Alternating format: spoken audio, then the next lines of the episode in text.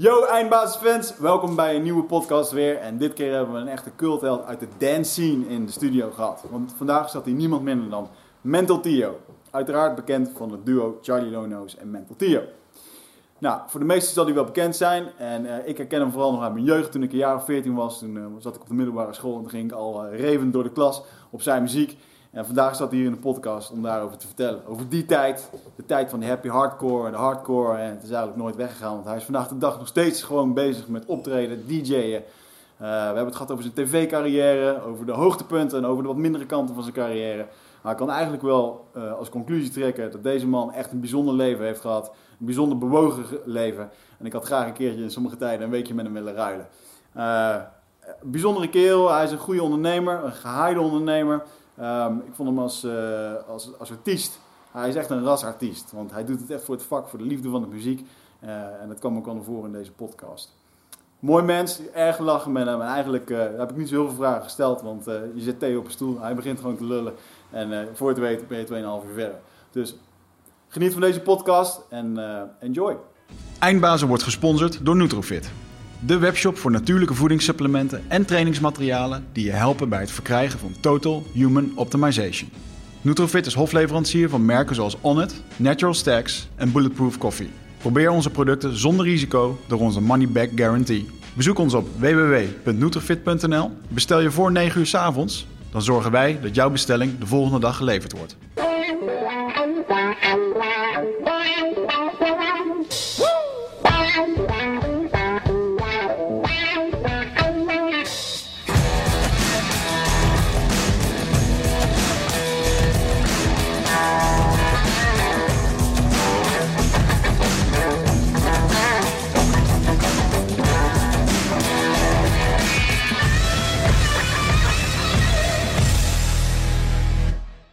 Ja, we hadden vanochtend ook alweer een cultheld. Hmm. Vandaag hebben we ook een cultheld. Want toen ik een jaar of 13 was, toen uh, liep ik in mijn hier rond op de, op de MAVO. Ja, jij was er een van, dat, kamp. Jij was er een van dat kamp, hè? En uh, ja, liep ik daar uh, al hakkend in de pauze met te vermaken op de muziek van ons gast van vandaag. En dat is ja, Mental Tio, a.k.a. Goedemiddag, mannen. Ja, ja eigenlijk iedereen kent jou gewoon als Mental Tio. Dat je Theo heet, weet eigenlijk helemaal niemand. het is wel eens lullig als je in de supermarkt komt. Hè? Dan roept ze mental tegen je. En dan denk ik, ja, oké, dat zal wel. Na al die jaren. Ik heb wel, en ook, het grappige is ook, uh, ja, mental, mental Tio. Dan kijk je op Wikipedia. Hmm. En de omschrijving is ook, heb je natuurlijk uh, opgezocht. Je hebt natuurlijk je huiswerk gedaan. Hmm. Theo Nabuurs is een Nederlandse videojockey en presentator die vooral bekend is als Mental Theo. Dit pseudoniem zou een bijnaam zijn die hij had gekregen vanwege zijn aparte manier van dansen in de discotheken. En toen dachten jullie, nou, dit Daar is, moeten vragen over worden gesteld. Dit is een onderwerp. Ja, het slaat echt helemaal nergens op. Ik weet ook niet wie dat überhaupt bedacht heeft. Want uh, om maar gelijk met uh, dat uh, cliché te beginnen.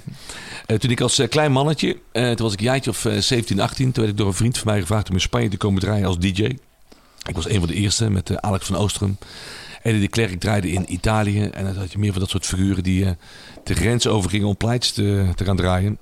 Dan had je ook helemaal geen besef waar je in terecht kwam. Want kijk, wij kennen natuurlijk wel de discotheken in Nederland. En in de mm. begintijd, uh, helemaal in het begin had je in, de, in Bos had je Galaxy. Mm. En Cartouche in Utrecht. En Hollywood in Eindhoven. En daar waren echt wel tenten, hadden ze verlichte dansvloer en zo. Dat was al hip.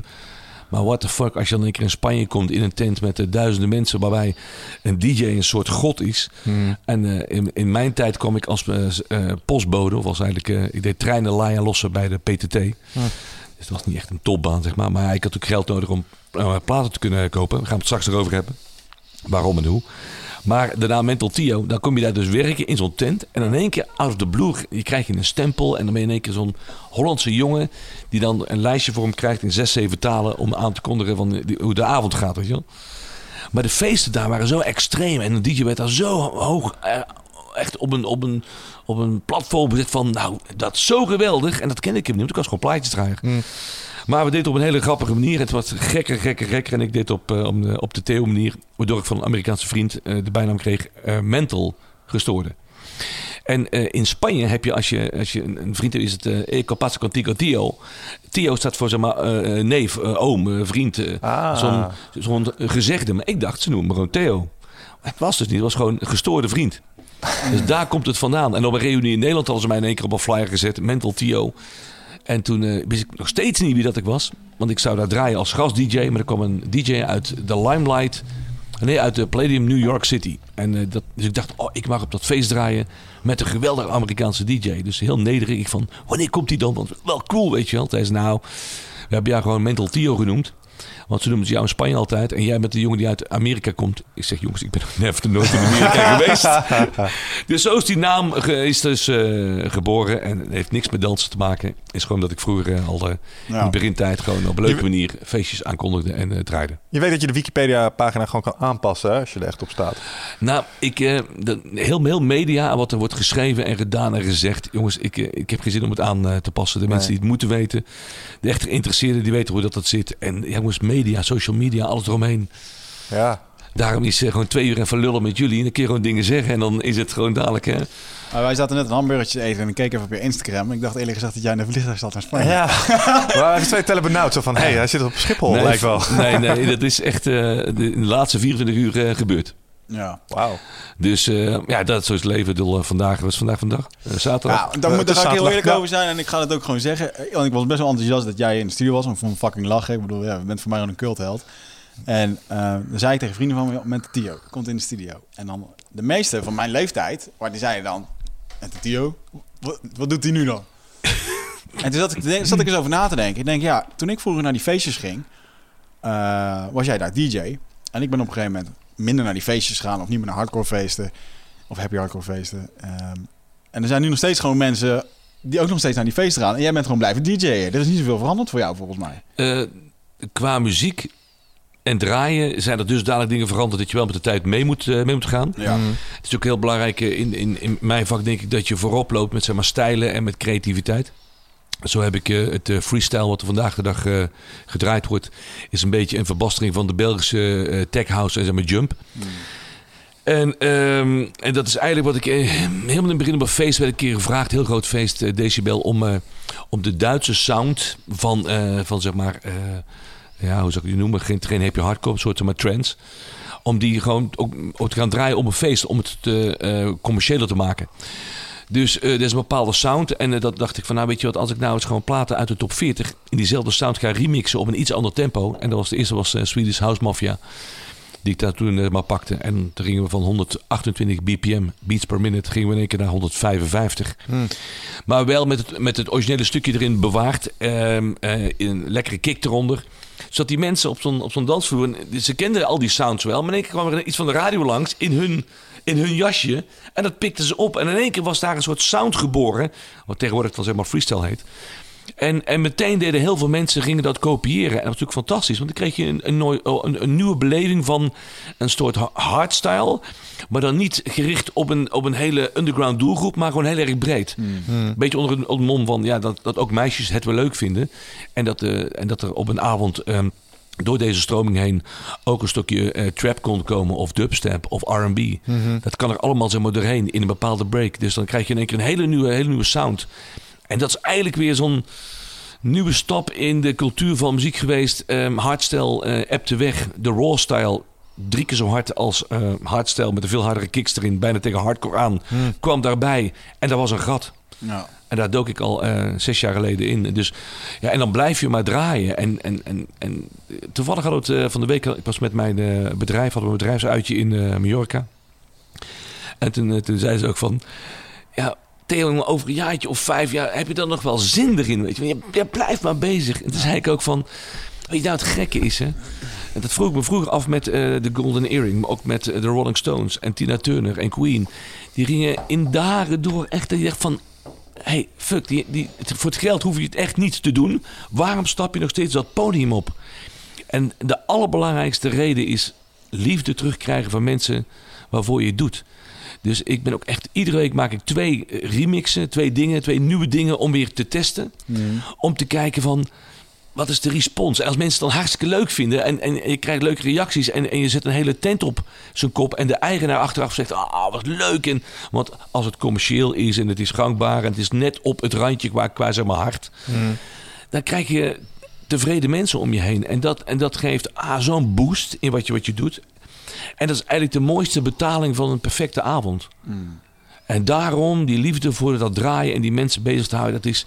En er is een tijd geweest, jongens, dat, dat, inderdaad, dat je zegt van ja, DJ is nou wel een keer klaar. Weet je wel, hij heeft, zijn, heeft zijn tijd gehad.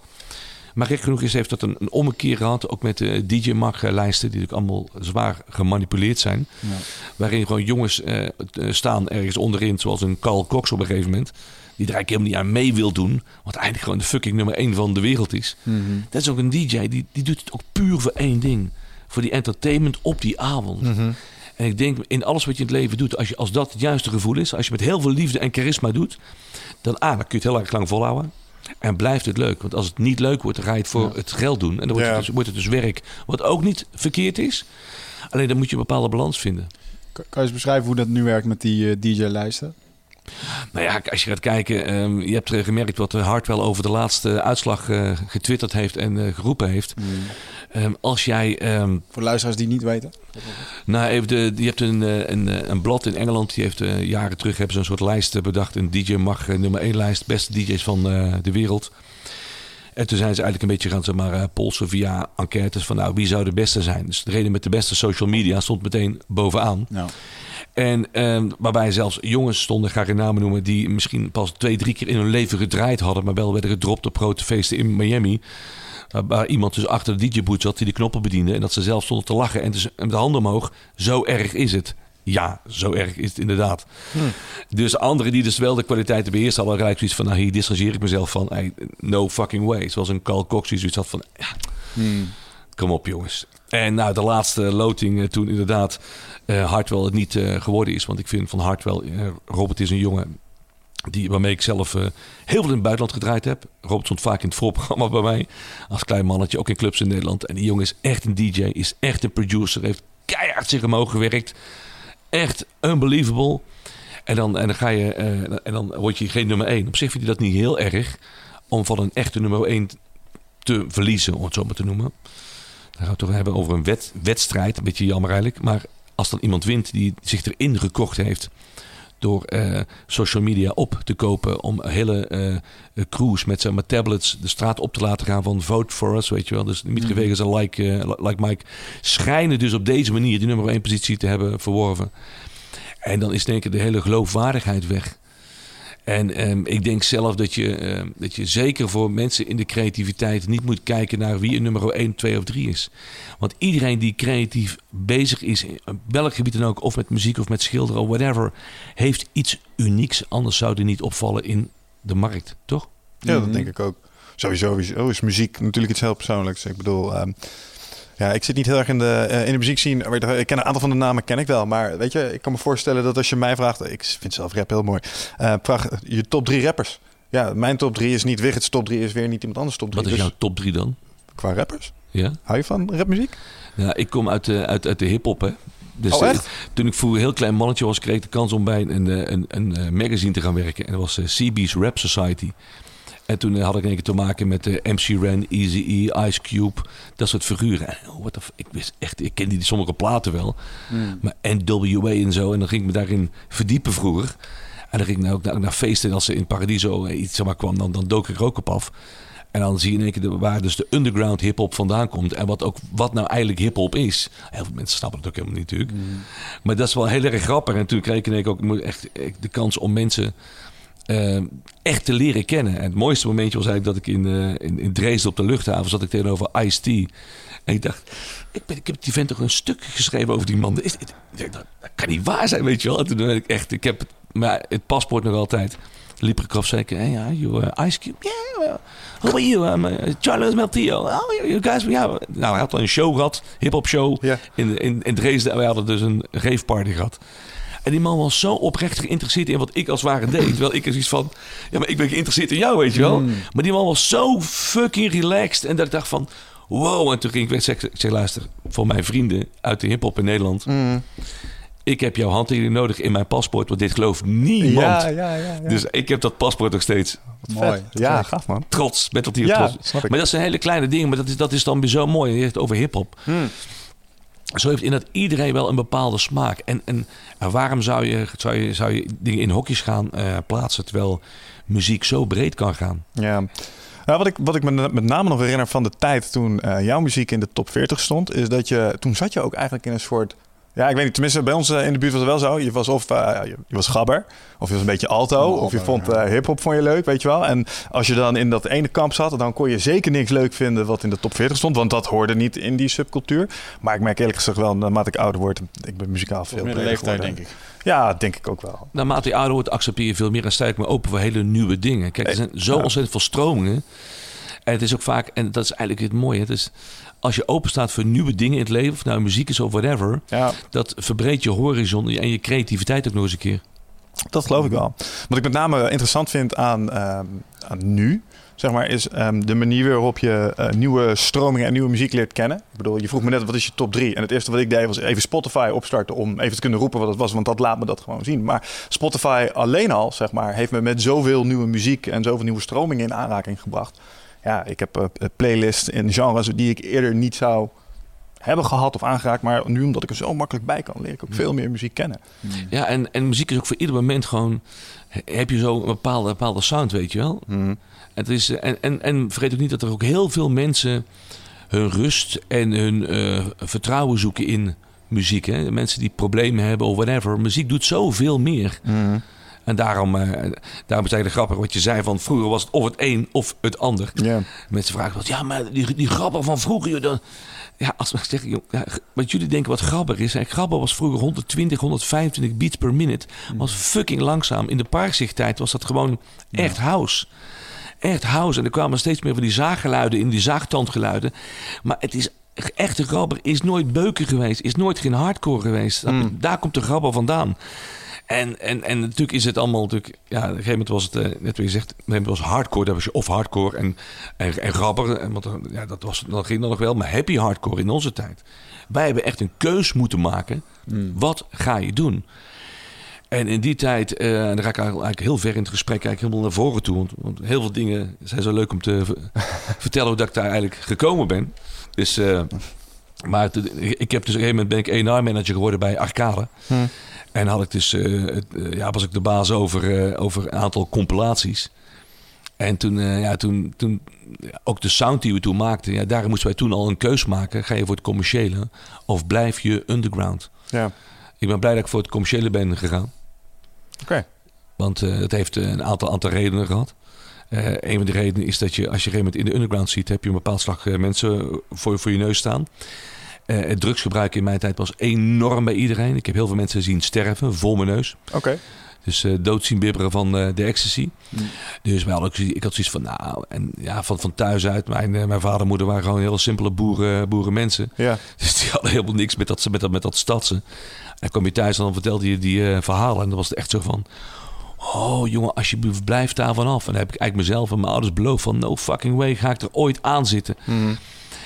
En een gegeven moment krijg je dan een kans uit. Hadden we een vrij commercieel plaatje. En dan kom je in één keer bij een andere doelgroep. Ja. In één keer hadden we weer meisjes voor ons neus, fans, mensen die het leuk vonden, die een petje wilden, die een shirtje wilden, die achteraf een foto wilden, die heel blij waren, die heel vriendelijk waren. Slipjes en daarbij gooiden. kwam. Die slipjes gooiden. Slipjes gooiden. Ja, alles. Ja, maar, maar ook dat je in het buitenland terechtkomt bij een, een, een commerciëlere doelgroep. Mm -hmm. Die echt respecteert wat je doet. En dan, nou, toen was de keuze zo makkelijk gemaakt. Mm -hmm. dan, heb je, dan krijg je in één keer zoveel liefde. Zoveel liefde in plaats van alleen maar hele holle ogen. Ja. Die je vragen blijven aankijken en zelf nooit het antwoord weten. Ja. Dus uh, maar ja, wat er aan vooraf gegaan, de weg daar naartoe is, is eigenlijk ook bizar. Als ik maar gewoon dom mag blijven. Ja, ja, ja, daarvoor ben je hier. Ja, want je zegt van ja, je, jij begon zo mooi met eh, de opening van Me- Mental Tier. Maar ja, wat doet hij eigenlijk, weet je wel? Eh, Doet hij nog eigenlijk iets? van, eh, het grappige is, toen ik, eh, toen ik dus eh, een eh, zeg maar beginnende DJ was, Hm. was voor mij eigenlijk het enige wat belangrijk was, was eigenlijk eh, ergens een baantje hebben om geld te hebben om platen te kopen. Ik kocht iedere week voor 400 gulden platen. En dat is veel geld. In die tijd was 400 gulden veel geld. Maar Ja. ik, ik, had, ik was dan, ik deed treinenlijn lossen bij de PTT. Ik, had een, eh, ik, ik bouwde een bowlingbaan als, eh, ik was daar dakdekker en ik was elektricien. Ik deed alles maar om geld te verdienen. Maakte niet uit hoe. Ik moest geld verdienen. Bij een taartenfabriek gewerkt.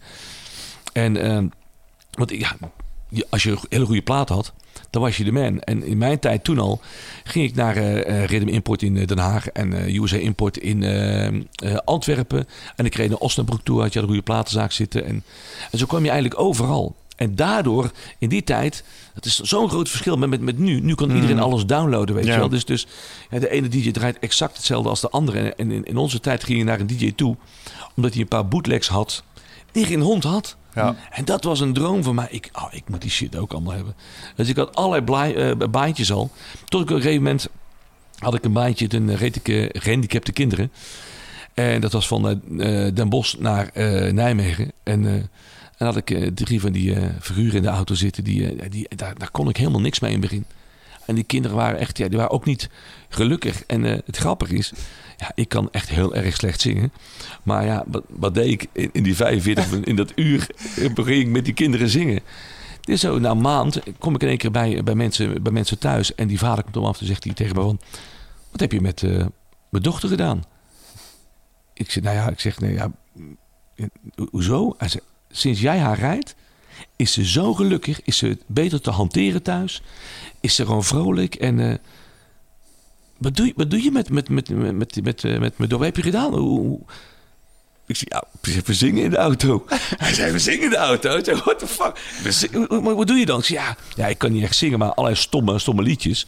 Dus we stappen in die auto en is het zingen, zingen. en, en, dan, en dan verzon ik allerlei onzin. tegen het raam aan. Ja, maar, ja, inderdaad. Maar die, ja, en toen zei die man... Ik heb een baan. Wil jij op taxi blijven zitten? Of wil je een baan hebben? Ik zei, wat voor een baan is? Ja, een soort huismeester op het instituut voor doven in Gestel. Hij was de directeur namelijk. Ik dacht, nou...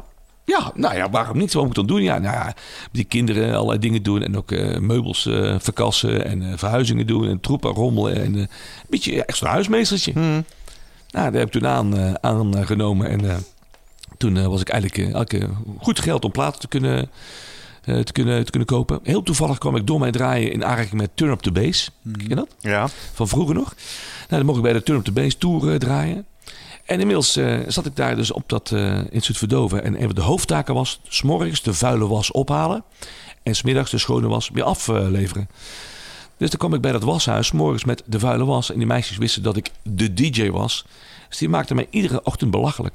Die hadden iedere ochtend hadden die zoiets van... Nou, die Theo, eh, ja, DJ. Maar jij blijft gewoon tot je 65 blijf jij gewoon die vuile was ophalen. En wat denk je nou? En toen was ik echt zo van, ah, what the fuck, toen baalde ik echt. Dacht ik, ik moet iets met mijn leven doen. Want het was gewoon echt heel lullig. Als ik dan aan het draaien was en die meiden van het washuis stonden voor mijn neus in een discotheek in Schijndel. Dan zeiden ze wel eens van, ah, zit hij naar stront, weet je wel, om mij gewoon te kleineren. Ik dacht, what the fuck. En toen ben ik eh, de boeken in, eh, in gedoken. Heb ik een toelatingsexamen gedaan voor bedrijfskunde. Dacht, what the fuck, ik ga weer studeren. Ik, ik moet wat anders. Ah, het was natuurlijk één grote ramp. Maar dat heb ik eh, ongeveer 2,5 jaar vol, eh volgehouden. En 2,5 jaar werd ik altijd vernederd. En dacht ik, zeg, komt een dag, lag ik hier zo keihard uit. Ja, ja, ja. En toen op die goede dag, toen draaide ik al langer bij de turn op de Base Tour. Toen zei de creative director van Arcade, we hebben iemand nodig. Wat van uh, opleiding doe jij? Dus ik, eh, HBO hè, bedrijfskunde. Nog geen studiepunt Oké. gehaald, maar... nee. En, eh, en, eh, en eh, was jou met jouw muziekkennis buiten jouw eh, clubmuziek om? Ik zeg, ja maar... Ik zeg, luister, Sven Koemans heette die man. Ik zeg, luister, ik, heb aan alle kroegen gedraaid. Ik ken alles. Kun je maandag langskomen? Ik zo, voor wat? Ja, we zoeken een, een eh, A&R-manager. Ik zeg, wat is een A&R-manager?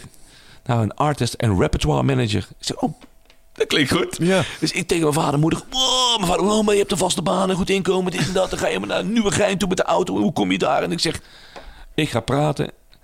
We zullen wel zien. Komt goed. En toen kwam ik in contact met Herman Heinsbroek. Die kennen we ook. Hm. Oud-minister. En eh, dus destijds de directeur van Arcade. Heel erg gesprek gehad over eh, muziek en alles. En dat hele bedrijfskunde of diploma's werd niet meer over geluld. Ze hebben honderdduizend vragen gesteld over management en dingetjes. Mijn gedachtegang. Ik ben nogal een eh, creatieve bij. Dus eh, wanneer kun je beginnen? De, ik, ik, zit, nou, ik zit nou, het kan eh, volgende week. Dus ik dus naar het instituut Verdoven. Kun je je voorstellen dat je daar al die jaren gewoon geknokt en geploeterd hebt. En dat je dan één keer zo'n washuis binnenloopt. Ik ga jullie verlaten. Ja, fijn gevoel staat. Zo'n fijn gevoel. En het mooie daarvan is natuurlijk bij Arcade ging werken en het ook allemaal lukte. Dan, dan krijg je wel een bepaalde verantwoording en dan verwacht ze ook iets van je. Zo had je op maandagochtend altijd zo'n A&R meeting. Zo'n management meeting. En dat was van, heeft iemand nieuwe ideeën? En ik gelijk mijn eerste dag natuurlijk, ja. Ik zeg, ik wil mijn platenbak op cd zetten. Want de core business van arcade was cd'tjes. Of het nou dancemuziek was, of Corey Konings, of eh, Barry White, of eh, whatever. Cd's verkopen. Waarbij er altijd een break-even was. Dat houdt in voor de mensen die het niet snappen. Je moet zoveel verkopen om uit de kosten te komen. Was die tijd 21.000 stuks. Als je dat nu zegt, dan is het gelijk eh, geweldig. Dan heeft Mark op staat ook gelijk een gouden plakkers in de handen. Jee. Ja. Die tijd was het een must om uit de kosten te komen. Toen zeiden ze, wat wil jij gaan doen? Ik zei, ik wil mijn platenbak op cd zetten. Zeg maar, ik wil heel, heel graag ook zelf de marketing doen. De hoes maken, de commercial maken voor tv, de commercial. Ik wil alles meteen leren. En toen zei ook de creative director, ik ga je erbij helpen. En de man die toen mijn baas was, Niel van Hof. Die zei, ik geef jij de vrijheid, maar verknal het niet. Hè?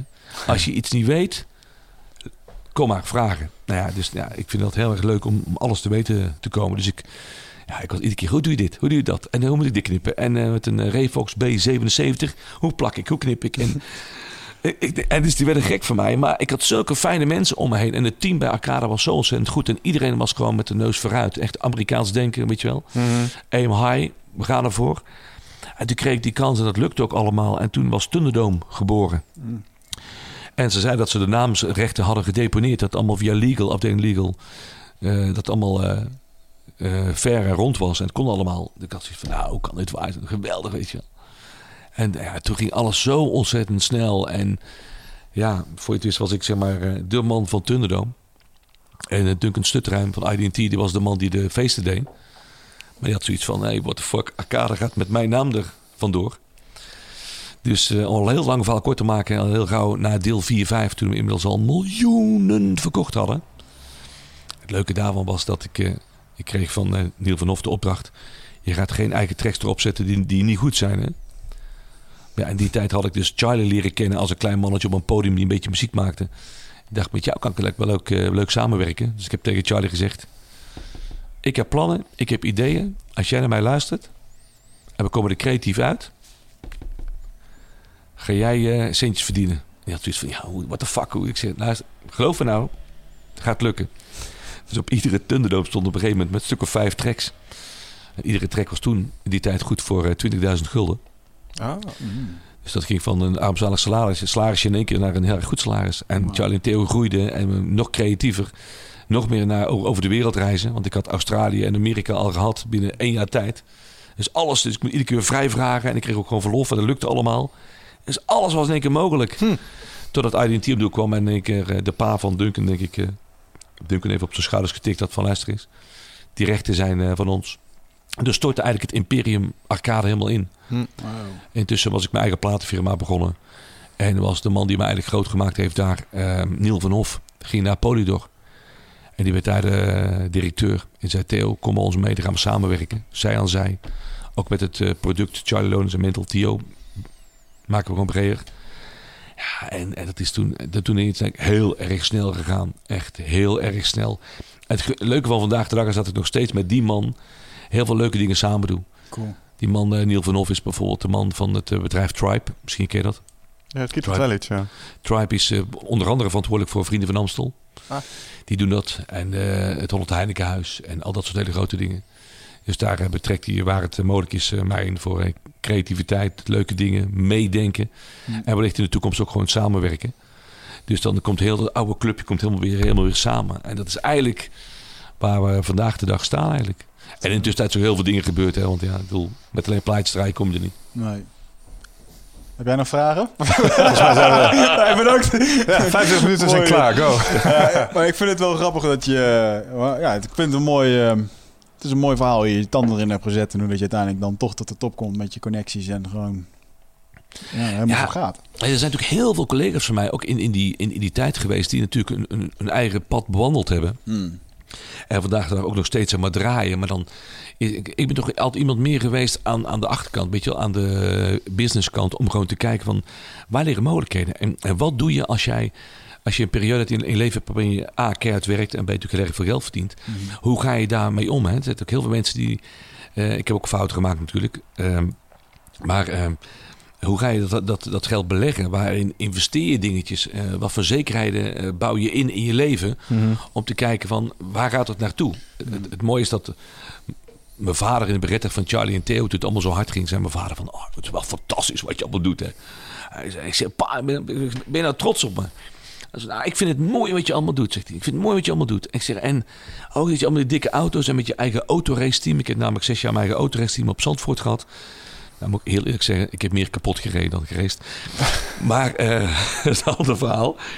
Maar mijn vader zei, allemaal, allemaal super wat je allemaal doet. En, eh, maar onthoud even één ding. Hè. Jij vraagt of ik trots op jou ben. Hij zei, ik ben pas trots op jou als ik straks dood ben. Over 25 jaar. Als je nog steeds een nette auto kunt rijden. Een mooi huisje hebt. Een lieve vrouw hebt. Iets op hebt eh, gebouwd. Waar je ook zelf trots op kunt zijn. Toen dacht ik, ja, what the fuck. Toen dacht ik, ja. Als je erover nadenkt. Ja. Want het leven, kijk, de een wordt misschien maar 50. Maar de andere wordt misschien wel 105. En wat nu eh, zo mooi kan zijn, kan over 25 jaar ingestort zijn. Dan kun je mezelf denken, ah, was ik er maar beter mee omgegaan. Ja. Ik heb natuurlijk figuren denken, ja, maak me weer een bal uit. Het zal wel. Ja. Maar ik ben dan toch misschien dan toch weer een wat nuchtere boerenjongen die zegt van nou. En ik had ook een broer die trouwens heel erg, erg slim was. Die zei ook van Theo, luister eens, van iedere euro die er binnenkomt gaan we 50 cent apart zetten. Als ooit de belasting komt en investeren in dingen. Maar ik had, ja, waarom moeten we nou zo'n bedrijfspand kopen? En zei, koop dat bedrijfspand en doe dit en doe dat. En in die tijd was ik als het wel vaak botsen met die, met die broer van me. Achteraf heeft hij gewoon eh, gelijk gehad. Ik dacht mezelf, wow. Hoeveel, hoeveel, ja, maar ik ga het gewoon vragen. Hoeveel verdiende jij op jonge, jonge leeftijd toen het allemaal een beetje begon te ontploffen? Wil je dat vertellen? Nou ja, toen ik, eh, schrik niet hè, toen ik bij de PTT werkte en allerlei baantjes eromheen had, had ik ongeveer 4.000, 5.000 gulden per maand al. Wat veel was. Wat die tijd voor een gulden heel erg veel was.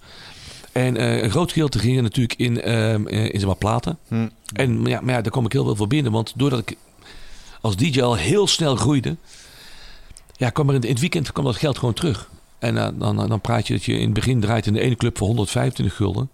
En de andere 150 gulden. Maar als je dan drie keer in, in de week draait, dus 12 keer op, eh, op maandbasis, dan, dan telt het allemaal lekker op. Ja.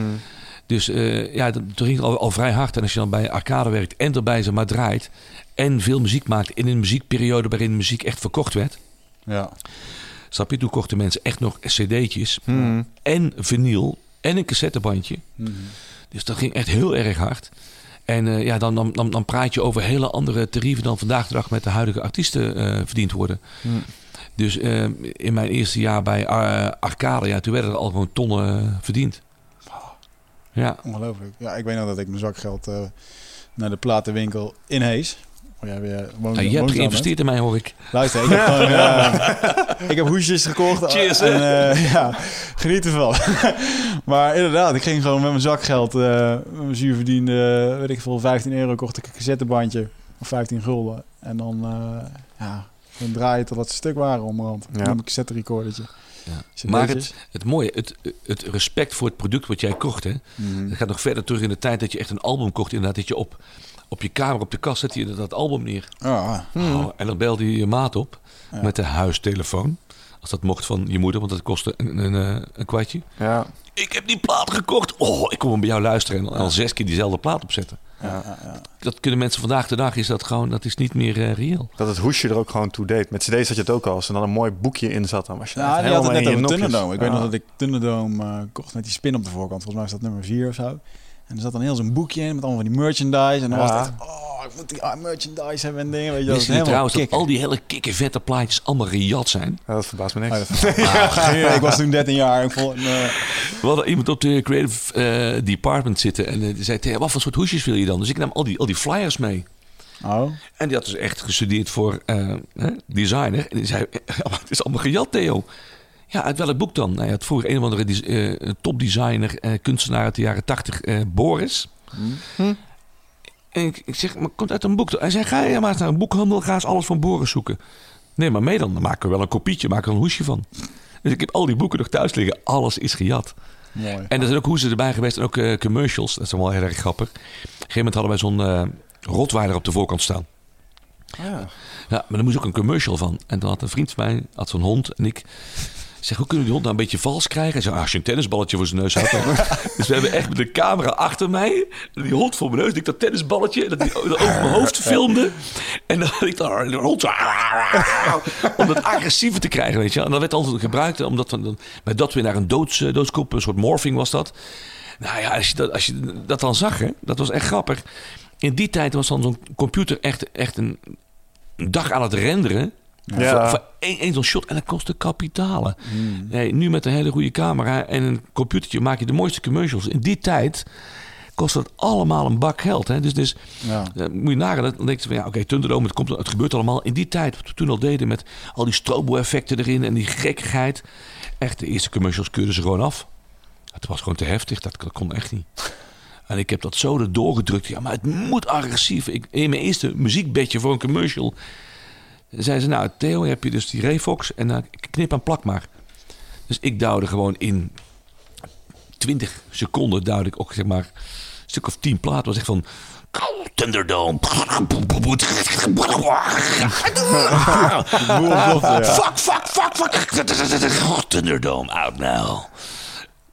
En zeiden ze van, what, what the fuck is dit? Ik zeg, zo gaan we het verkopen. Ik stel me die vergadering echt voor, weet je wel. Een paar van die gasten in een pak. Theo met dit hoofd, drukt op play. Nou, maar nou, nou zeg je wat. Hè. Toen ik dus, zei ze, in zo'n meeting is dan, kun je dan volgende week een presentatie geven? Ik zei, Ja. nou, dat kan ik. Dus ik had wat hoezen bedacht. Hè, want, en dan moet je daar dat er een team van 20 mensen zit.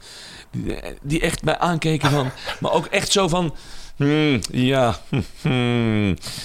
Je had net eh, het eh, nieuwe album gedaan van eh Corrie Konings bijvoorbeeld. Tja, dan denk je hier 21.000 stuks van te verkopen. Ik zei, nou, ik denk dat ik er misschien wel 50 tot 100.000 van ga eh, verkopen. Maar ik was een heel jong broekie, eerste keer. Dus je bent echt niet serieus genomen. Ik zeg, luister, als wij, als ik het recht krijg om het alleen te doen... Nou, nee, nee, nee, nee, daar ben je nog niet echt... Want de eerste moest ik met iemand samen doen. Maar die wilde er ook al een Tour Limited op hebben. En Dat was, was tegen al mijn principes, weet je wel. Dan, Ah, no, fuck, no. Nou, en bij deel 2, want de eerste verkochten wel 70.000 stuks, hè. Toen was het al van, nou, die Theo, die snapt het wel. Dus ik in die, in die volgende meeting zegt, jullie zijn helemaal verkeerd bezig. Dit was zo slecht. Ja, maar hoe wil jij het dan doen? Ik zeg, bij deel 2 moet je eens opletten wat ik erop gezet. Ik heb connecties over de hele wereld. Het leuke is, het Thunderdome boekje met alle adressen wat ik had, heb ik nog steeds. Dat is iets, ja, het is zo grappig om te zien hoeveel mensen in de underground bezig waren en door mij een kans kregen. Hm. Bij deel 2 liet ik dus de, de liedjes horen. Toen zei iedereen, nee, nee, nee, nee, dat kan echt niet. En degene die ook deel 1 had gedaan van, ja, nee, nee, maar Theo, ik zeg, luister. Geloof me nou, en dus diezelfde Niel van over wat zei, als Theo, als, hij zit in de scene, we hebben al 70.000 van één verkocht, let's go for it. Ehm, zou dit een markt voor Duitsland zijn, Duitsland zijn ook? Ik zeg, Duitsland, absoluut. Duitsland kan ook makkelijk. Jij spreekt toch Duits, Theo? Ik zeg, ja, ik spreek wel eh, behoorlijk goed Duits. Heel toevallig. Nou, eh, kun je presentatie geven in Duitsland? En toen zat ook iedereen daar van, nou, dit gaat echt helemaal niet. Dit, dit kan echt niet. Dus op een gegeven moment waren ze overstag in Nederland. We zouden het gaan doen. Ik naar Duitsland toe. Als je het over grijze pak hebt in de muziekbusiness. In Duitsland was het echt grijze pakken en Ja. een grijze stropdas.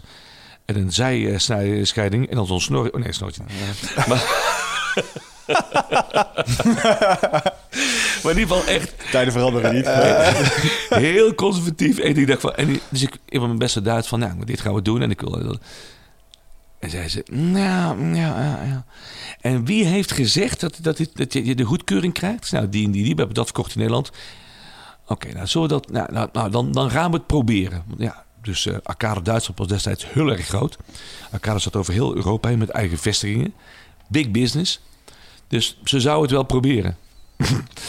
Van deel 2 gingen we meteen over de 500.000 stuks heen in eh, Europa. En dat groeide door naar anderhalf miljoen.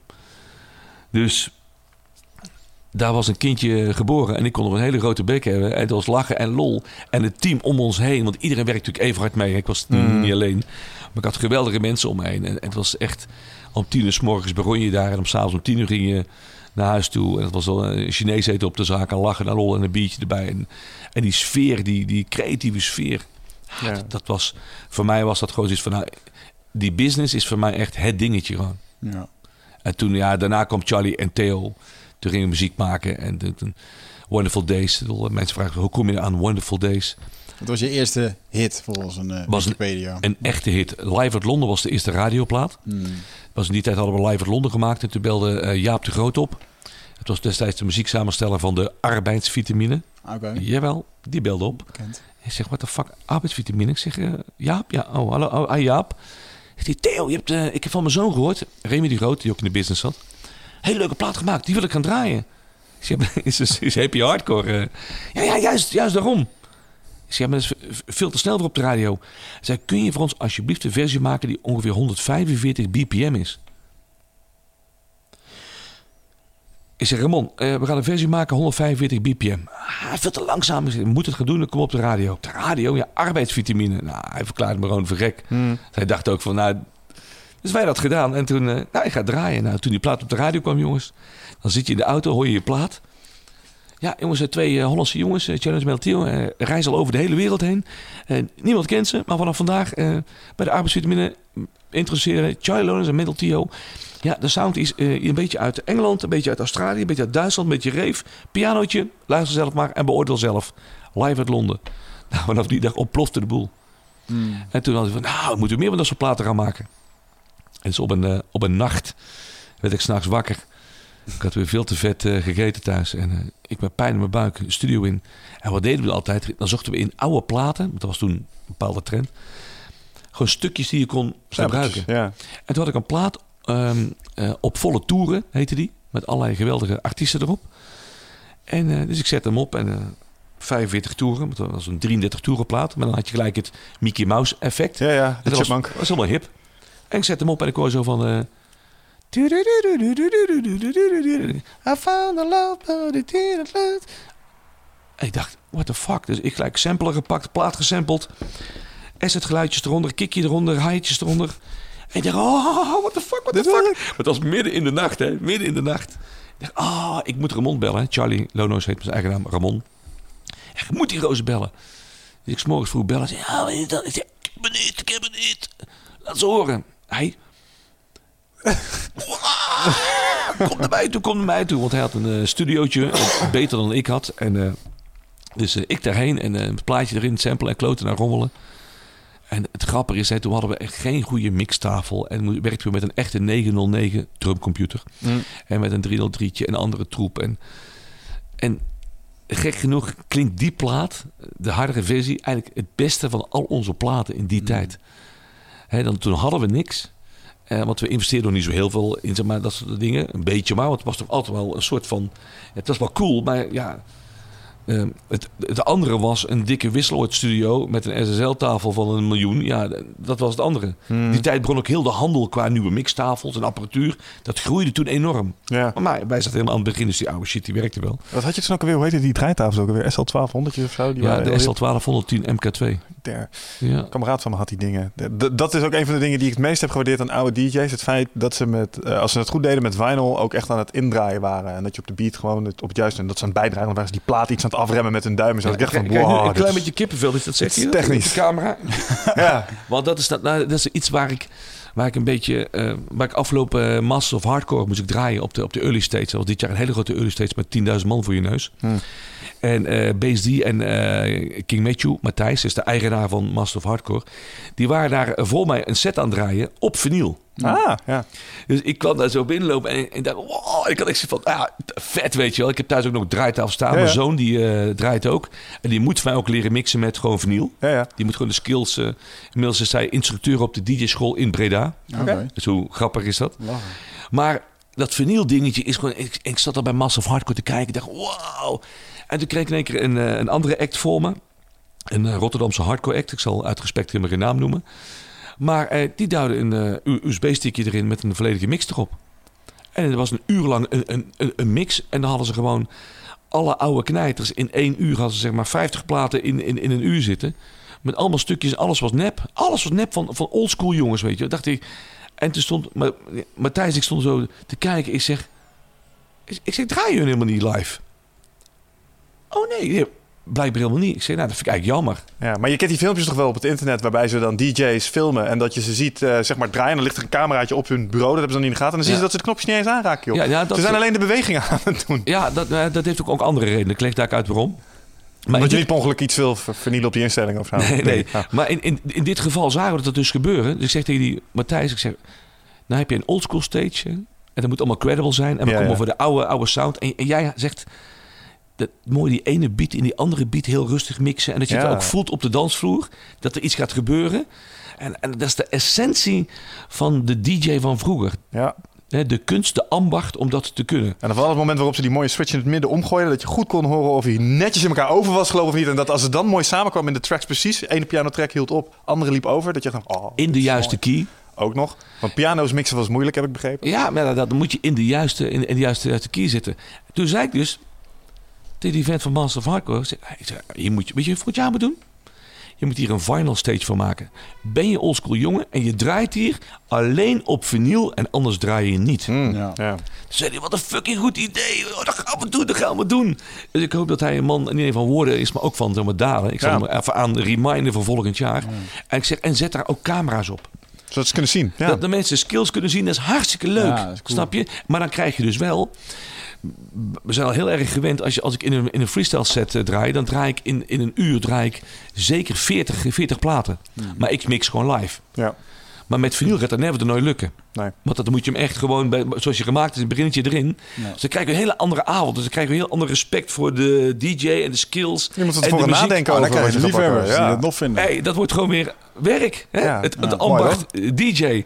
Dus dat is eigenlijk mooi dat je dat aanhaalt. Want dat is natuurlijk... Nou ja. ja, iets wat ik heel mooi vind, ook vanuit eh, de, de hip-hop achtergrond die ik heb, is turntablist. Weet je wel, van die gasten die gewoon echt eh, platen helemaal kunnen vermengen en ja, het scratchen, zeg maar. Maar ook zeg maar platen aan stukjes hakken met de juiste samples op het juiste moment. Als je ziet wat voor een motorische vaardigheden daar alleen al bij komen kijken. Dat is gewoon super knap om te kunnen. Ja, dat is, dat is dat in Paradiso had je dat vroeger. Had je een paar van die gasten uit Amerika die kwamen. Dat was, eh, ik weet niet meer dat waren toen. Op de naam komen nu. Maar daar ging ik dus heen. En dan eh, zag ik voor het eerst allerlei stickertjes op alle platen zitten. Ja. Ik zei. Ik dacht, wat gaat er nu gebeuren? En die man die begon zo echt... En dan, en dan heb je die andere weer. En, dan, en, en, en het, het grappige is ook... Die gooide zo'n platen steeds weg. Dan had je zo'n plaat en die ging hij gewoon naar rechts toe. Die legde hij niet even netjes neer. Die plaat, die werd naar rechts. Maar in de plaats dus schroeven, is vinyl, gaat dus kapot, gaat dus krassen. Ik had zoiets van, weet je, want als ik al een tik in een plaat had, dan was ik al helemaal gewoon ziek. En, die was, en, die, en die gooide dat weer weg en die pakte de volgende en dat was up. En dan achterlangs, ondersteboven. te- Als je dat ziet, hè, je hebt nu ook jongens die doen dat eh, met eh, een soort eh, Final Scratch Pro. Dus dat ze dan twee dataplaten hebben. Ja.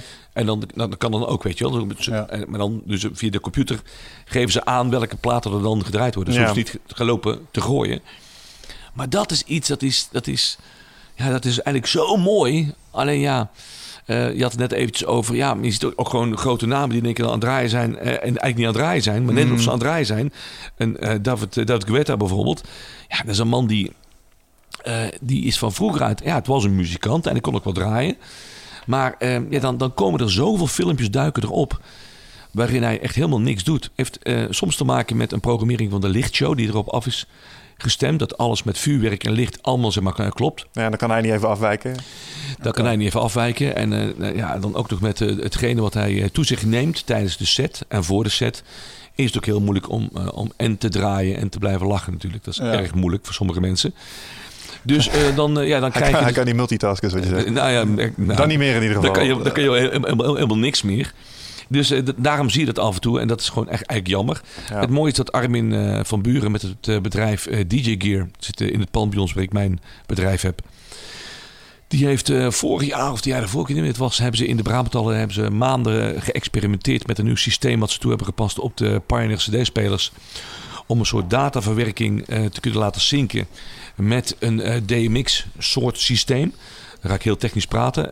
Lichte aansturing en geluid in één keer. Dus je, dus je draait een bepaalde plaat, maar van tevoren in de plaat codes zijn verwerkt waarop er aansturingen mogelijk zijn voor effecten. Ja, ja, ja. Oh, Dus oké. dat is Armin is een van de voorlopers daar in, eh, in, in, in de wereld in. Oh, wat typisch. Want nu, nu is dat dus eh, niet zo... in mijn beleving is het redelijk simpel. Je hebt muziek. Dat wordt waarschijnlijk naar een apparaatje gestuurd. En dat apparaatje vertaalt de muziek naar stroboscoop bijvoorbeeld. En die zorgt ervoor dat de lampjes op een gezette tijd aan en uitgaan. Dat is niet hoe het nu werkt. Nou, zoals het nu werkt is dat je echt gewoon geluidsmensen of eh, lichtmensen hebt. Ingenieurs die echt gewoon ehm, of van tevoren alles doorkrijgen met bepaalde codes en, en dingetjes. Maar een DJ is cre- echt creatief. Dus dan denkt hij, nou dan draai ik die plaat of die, eh, of die eh, plaat. En soms is het erin gesmeed.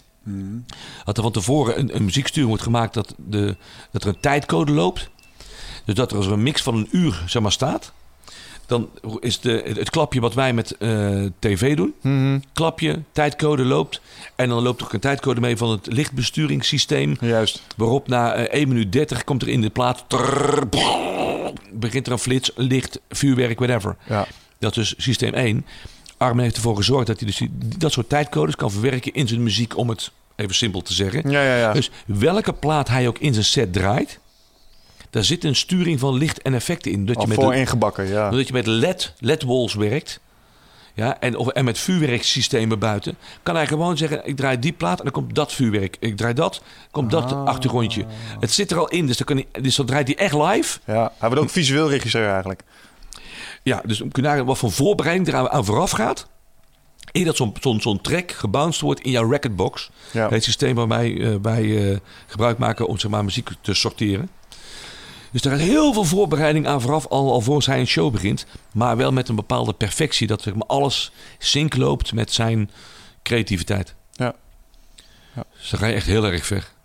Ja, maar dat is denk ik ook wel het mooie van echt zo'n groot optreden. Want ik denk dat... ehm, ik bedoel, volgens mij, als ik, als ik je zo goed beluister... dan zijn er twee aspecten zeg maar, van, het, eh, van, van het maken van platen. Dat zijn de momenten waarop je inderdaad brak midden in de nacht wakker wordt... en dan krijg je inspiratie voor je nummers. Dat is volgens mij een compleet ander proces... als het daadwerkelijk uitdragen daarvan. Maar ben, ben jij al in je muziek, in het maken... ook al was bezig van... ah, als we dit straks op het podium gaan doen... dan is dit het moment waarop we iedereen, zeg maar... dit wordt de drop. En dan kun je al voor je zien van... dan gaan we zo... Snap je? Is dat heel visueel voor je? Of Nou ja, dat ben is je al met- bezig met de uitvoer als je het maakt? Dat is nou, denk ik wat ik... Nou ja, als je, als je eh, plaatjes maakt met zeg maar, eh, eh, ge- gezongen ele- ele- elementen erin, zoals met Wonderful Days and Stars en Your Smile. Al die platen die ik zeg maar, geschreven heb, want ik was degene die zeg maar, alle, alle, alle teksten en de melodielijnen bedacht. Ehm, ja, dan, dan, dan ben je eigenlijk meer poëtisch bezig. Hm. Dan ga je zoeken van eh, If you see the stars tonight, dan tell me what they, what they say. Dat, dat je toch een bepaalde eh, tekst schrijft die, die, die, die toch een bepaalde boodschap moet, moet zeg maar, creëren, waarop je mensen blij maakt. Eigenlijk is mijn gedachtegang van zeg maar, schrijven eigenlijk altijd geweest vanuit de rave scene. Mhm. Dus de Duitse en de Australische scene. Die meer is berust op eh, zeg maar, blijheid. En spontaniteit en vrolijkheid en creativiteit. Dan dat er in Nederland werd gecreëerd in de hardcore met eh, doodskoppen en films waarin eh, hoofden af eh, werden, werden gehakt. Ja. Ja, wat was dat? Was Waarom was dat zo grimmig? Het was onwijs duister altijd, ja. Ja, geen idee. Enerzijds, ja, het was wel cool en helemaal stoer. Maar ja, wij hingen dus op een gegeven moment veel meer tegen die blije kant aan. En ge- gezongen liedjes. En daarbij komt ook nog eens een keer dat, dat, dat de sales van liedjes die een bepaalde, een bepaald gevoel bij mensen teweeg brengt. Hè? In de hip-hop met rap en, in- Mm. en met andere muziek met zeg maar ja, hele leuke teksten. Ja, dat komt bij mensen aan. En eh, ook qua verkoop gaat dat enorm hard. En het is ook leuk, je bereikt veel meer mensen. Ja. En, ehm, ja, en, dan, en dan ben je eigenlijk niet zo bezig met wat, er- wat er gaat gebeuren. Je bent eigenlijk meer... eh, je verwachtingspatroon is van nou, vinden mensen het, het, het liedje, liedje mooi. En vandaag de dag in de EDM-scene... eh, zoals jullie weten heb ik ook een eh, eh, platenfirma. Hm. Rebel Park Records. Dat doe ik samen met Cloud9. Dus ik zit in dat team waar ook eh Hartwell zit en Armin. En, dus, en die mensen die dat allemaal sturen, sturen ook mijn, mijn label aan. Ehm, daarin heb je een een, een, een periode gehad waarin het heel belangrijk was dat je dus een break in een plaat hebt. Die bouwt op naar een bepaalde drop, wat je zegt. Hè? Mhm. Met een spannender en dan nog een uplifter erbij. En een snertje erbij. En nog een uplifter en nog een snertje. En nog een hoep en nog een stemmetje erbij. En dan nog boom. En dan komt het eh, bekende put your fucking hands up. En dan, dan Ja, komt de drop. ja. En, zo van, en nu moet ook echt ieder... Zouden ze gaan springen bij deze drop? Nee, je moet echt harder. Want ze moeten bij gaan springen. Hè? Ze moeten springen. Dus iedere plaat werd zo gemaakt. En mensen moesten gaan springen. En dat is eigenlijk... ehm, ja, in, in de EDM-scene is dat nog heel erg van toepassing geweest afgelopen, afgelopen jaren. Aha. Gelukkig verandert dat weer, omdat er weer veel meer ritme in zijn platen komt. Eh, mede dankzij uh, figuren als bijvoorbeeld Skrillex. Ja. Fucking Hoewel met name de dubstep zich hier heel erg schuldig gemaakt natuurlijk wat je hier zegt. Dubstep is- cliché dus de dubstep plaat. Ja, maar dubstep is, is, is zo'n mooie uiting van elektronische en ritmische muziek... wat ze in een soort verbasterde hip-hop met eh, Miami bass sounds, weet je wel. Want je, had, je had, vroeger had je hip-hop. En, en, maar in Miami had je niet echt hip-hop, maar had je Miami, Miami, Miami bass. En het was hip-hop is... mm, en Miami bass is... mm, Snap je? En dat kwam allemaal samen met elektronica en dat doken figuren op als een Skrillex. Ja, en dan krijg je op een gegeven moment een mengelmoes wat dan zo fucking lekker is. Van daaruit is ook zeg maar, weer zeg maar, trap geboren. Ja. Wat ik ook fantastisch vind. Ja, dan krijg je zoveel stromingen. En gelukkig ook met, met het label. Je gaat steeds meer zoeken naar ritmische muziek. Terug naar gewoon waar het echt om draait, weet je wel. Even, even uit de periode van IDM. Oh jongens, eh, nu moet het erop vallen. Put your hands up. Here Ja. we go again. Mm. Eh, dus... En dat is eigenlijk mooi van, van de muziek. Muziek is, is, echt puur gewoon fashion. Hè? Dat gaat van hot naar haar. Ja, ja veel interessant dat je dat zegt. Want ehm, de beleving die je er nog wel eens bij hebt, is als je naar de top 40 kijkt en je zit er niet heel erg in en je pakt eh, muziek. Er lijkt altijd wel een bepaald generiek concept te zijn dat inderdaad wordt gehanteerd. En ik weet niet, dat zullen vast trucjes zijn die je als producent ook wel kent. Ik, er is ergens een filmpje op het internet van een eh, groepje van vier gasten. En die gaan alle popliedjes achter elkaar doorspelen in drie akkoorden. En dan laten ze zien Ah, dat ik ken elk poplied gewoon uit drie standaard akkoorden Ja. staat. Nou ja, de, grootste hits eh, eh, bestaan zelfs uit twee akkoorden. Eh, op zich is het helemaal niet erg als de creativiteit eromheen heel erg goed is en teksten. Snap je? Het is, het is niet. Kijk, de eenvoud is ooit ontstaan doordat er iemand met een of ander botje ergens tegenaan sloeg. Ja. En een bepaald gelijk. ritme heeft gecreëerd. En dat was in, in, in, in, in die tijd was dat de Michael Jackson van de stam. Ja. Ja. Snap je? En in de loop der jaren is dat inderdaad natuurlijk eh, verbast naar allerlei verschillende stijlen en, eh, en akkoordzettingen.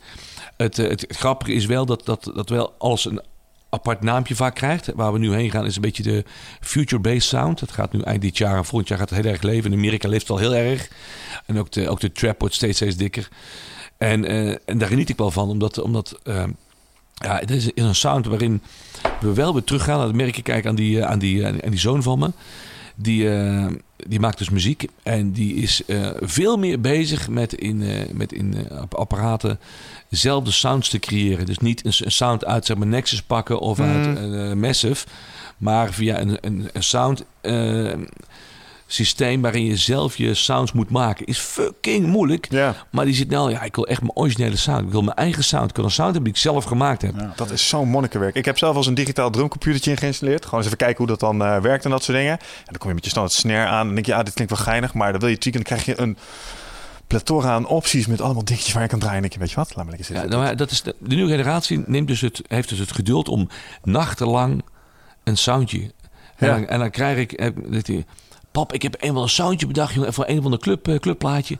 Zo fucking vet. En dan kijk ik midden in de nacht, weet je wel. Vier uur komt zo'n ding, piep, piep. En dan, pap, vet hè? En dan luister ik en zeg, Wat is dit dan? Waar heb je dit vandaan? Ah, ik heb in Serum zitten werken, jongen. Ik heb op YouTube alles afgezocht. Dus een vent die legde uit, weet je wel. Erg fucking dik, pap. Ah, dit.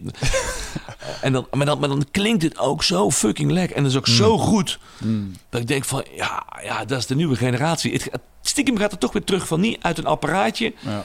Eh, hij moest eh, een, eh, een, eh, een aanmelding doen voor het Herman Brood Academie in Utrecht, waar veel grote jongens zitten.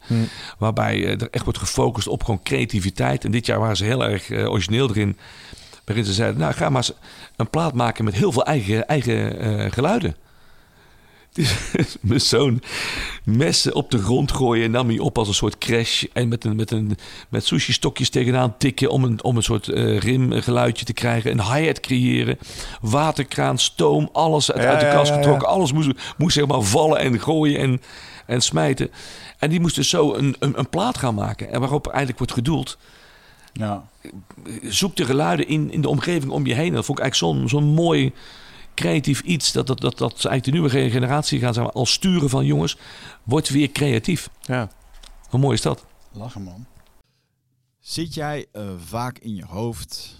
Eh, neem je heel veel informatie tot je video's, podcast, boeken?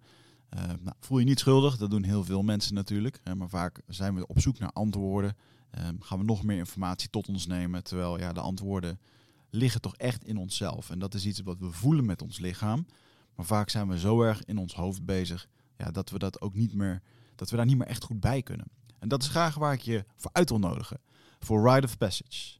24, 25 en 26 mei is er weer een nieuwe editie. Voor mijn retreat voor persoonlijke ontwikkeling. Waarbij het thema echt is om uit het hoofd te komen in dat lichaam. Want dat is waar je alles ervaart. En ik wil dat je gewoon weer in contact komt met, met die, die intuïtie.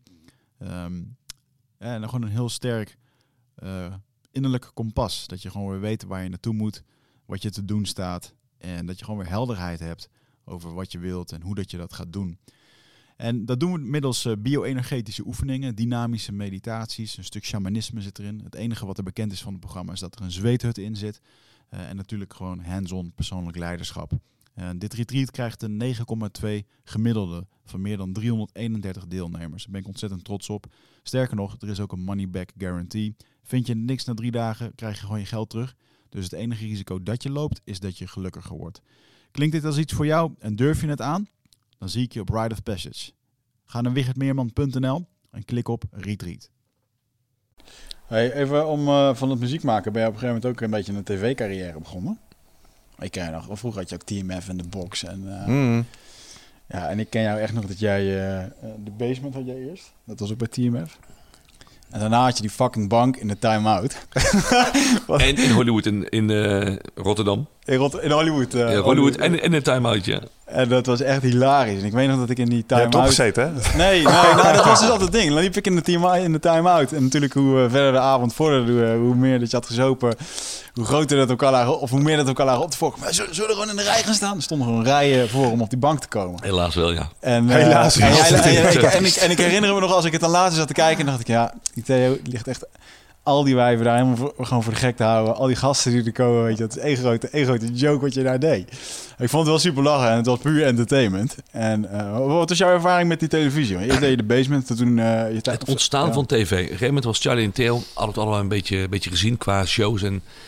Kijk, als je nagaat dat je op een gegeven moment uh, 360 shows per jaar doet in binnen- en buitenland over de hele wereld heen. En je vliegt dagelijks. Hmm. En je hebt dagelijks weer een tv-show en weer een fotoshoot en weer een interview voor het blad Bravo, Popcorn, Poprocky en noem maar op. Op een gegeven moment waren we er zo klaar mee. En zei Ramonnetje, ik trek het niet meer rond. Ramon, die, uh, Charlie Lonens, die stortte op een gegeven moment in op het podium in uh, Den Haag. Hm. Want uh, Ramon is gewoon, ja, is een schat van een jongen, maar is eigenlijk nooit echt een artiest geweest. Is echt een, hij houdt van muziek, heel erg. Hm. Maar dat podium was wel vaak heel erg zwaar voor hem. Hm. En gaf je ook toe, weet je. Oh, en dan vaak moest er een hele berg bier in. En, uh, en dan stond half dronken op het podium, maar dan, dan, dan, dan trok je het nog. Maar ja... Gewoon, je bedoelt als Dutch courage? Gewoon om een beetje moed in te drinken? Absoluut. Oké, ja, ja, ik kan me voorstellen. En op een gegeven moment werd dat gewoon allemaal te veel. Nou, oké, okay, echt pauze. Ik dacht, ja, fuck it, ik heb geen pauze. nee, je moet door. Theo moet gewoon door. En toen, uh, in, in die tijd had ik, ik had ook al een soort marketingbureautje daarnaast. Dus ik had al wat vrienden uit mijn arcade-tijd die inmiddels waren uh, verhuisd naar andere posities in uh, de maatschappij. Eentje daarvan was uh, Marcel Norbert, die was de directeur geworden bij Pearl. Mm -hmm. Brilletjes. En ik dacht, nou, ik heb al wat sponsorgeld nodig. Ik zeg, Mars, ik, ik, ga, ik heb een idee. Ik ga een programma maken, een zomerspecial. Ga ik aanbieden bij TMF. Uit het geld van Ar Arcade vroeger is TMF geboren. Dus ik had er wel ingangen. Ik zeg, ik ga een programma maken waarin ik echt laat zien wat er nou gebeurt op vakantie. We draaien nergens omheen. Recht op de man af. Ik ga gewoon puur vragen, wat is er aan de hand? Wat heb je gedaan? Maak gewoon...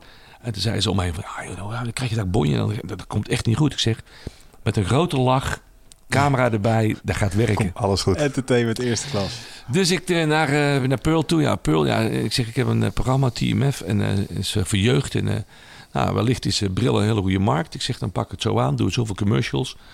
Ik zeg, want ik ga niet bij TMF werken, maar ik ga een tape on desk aanleveren.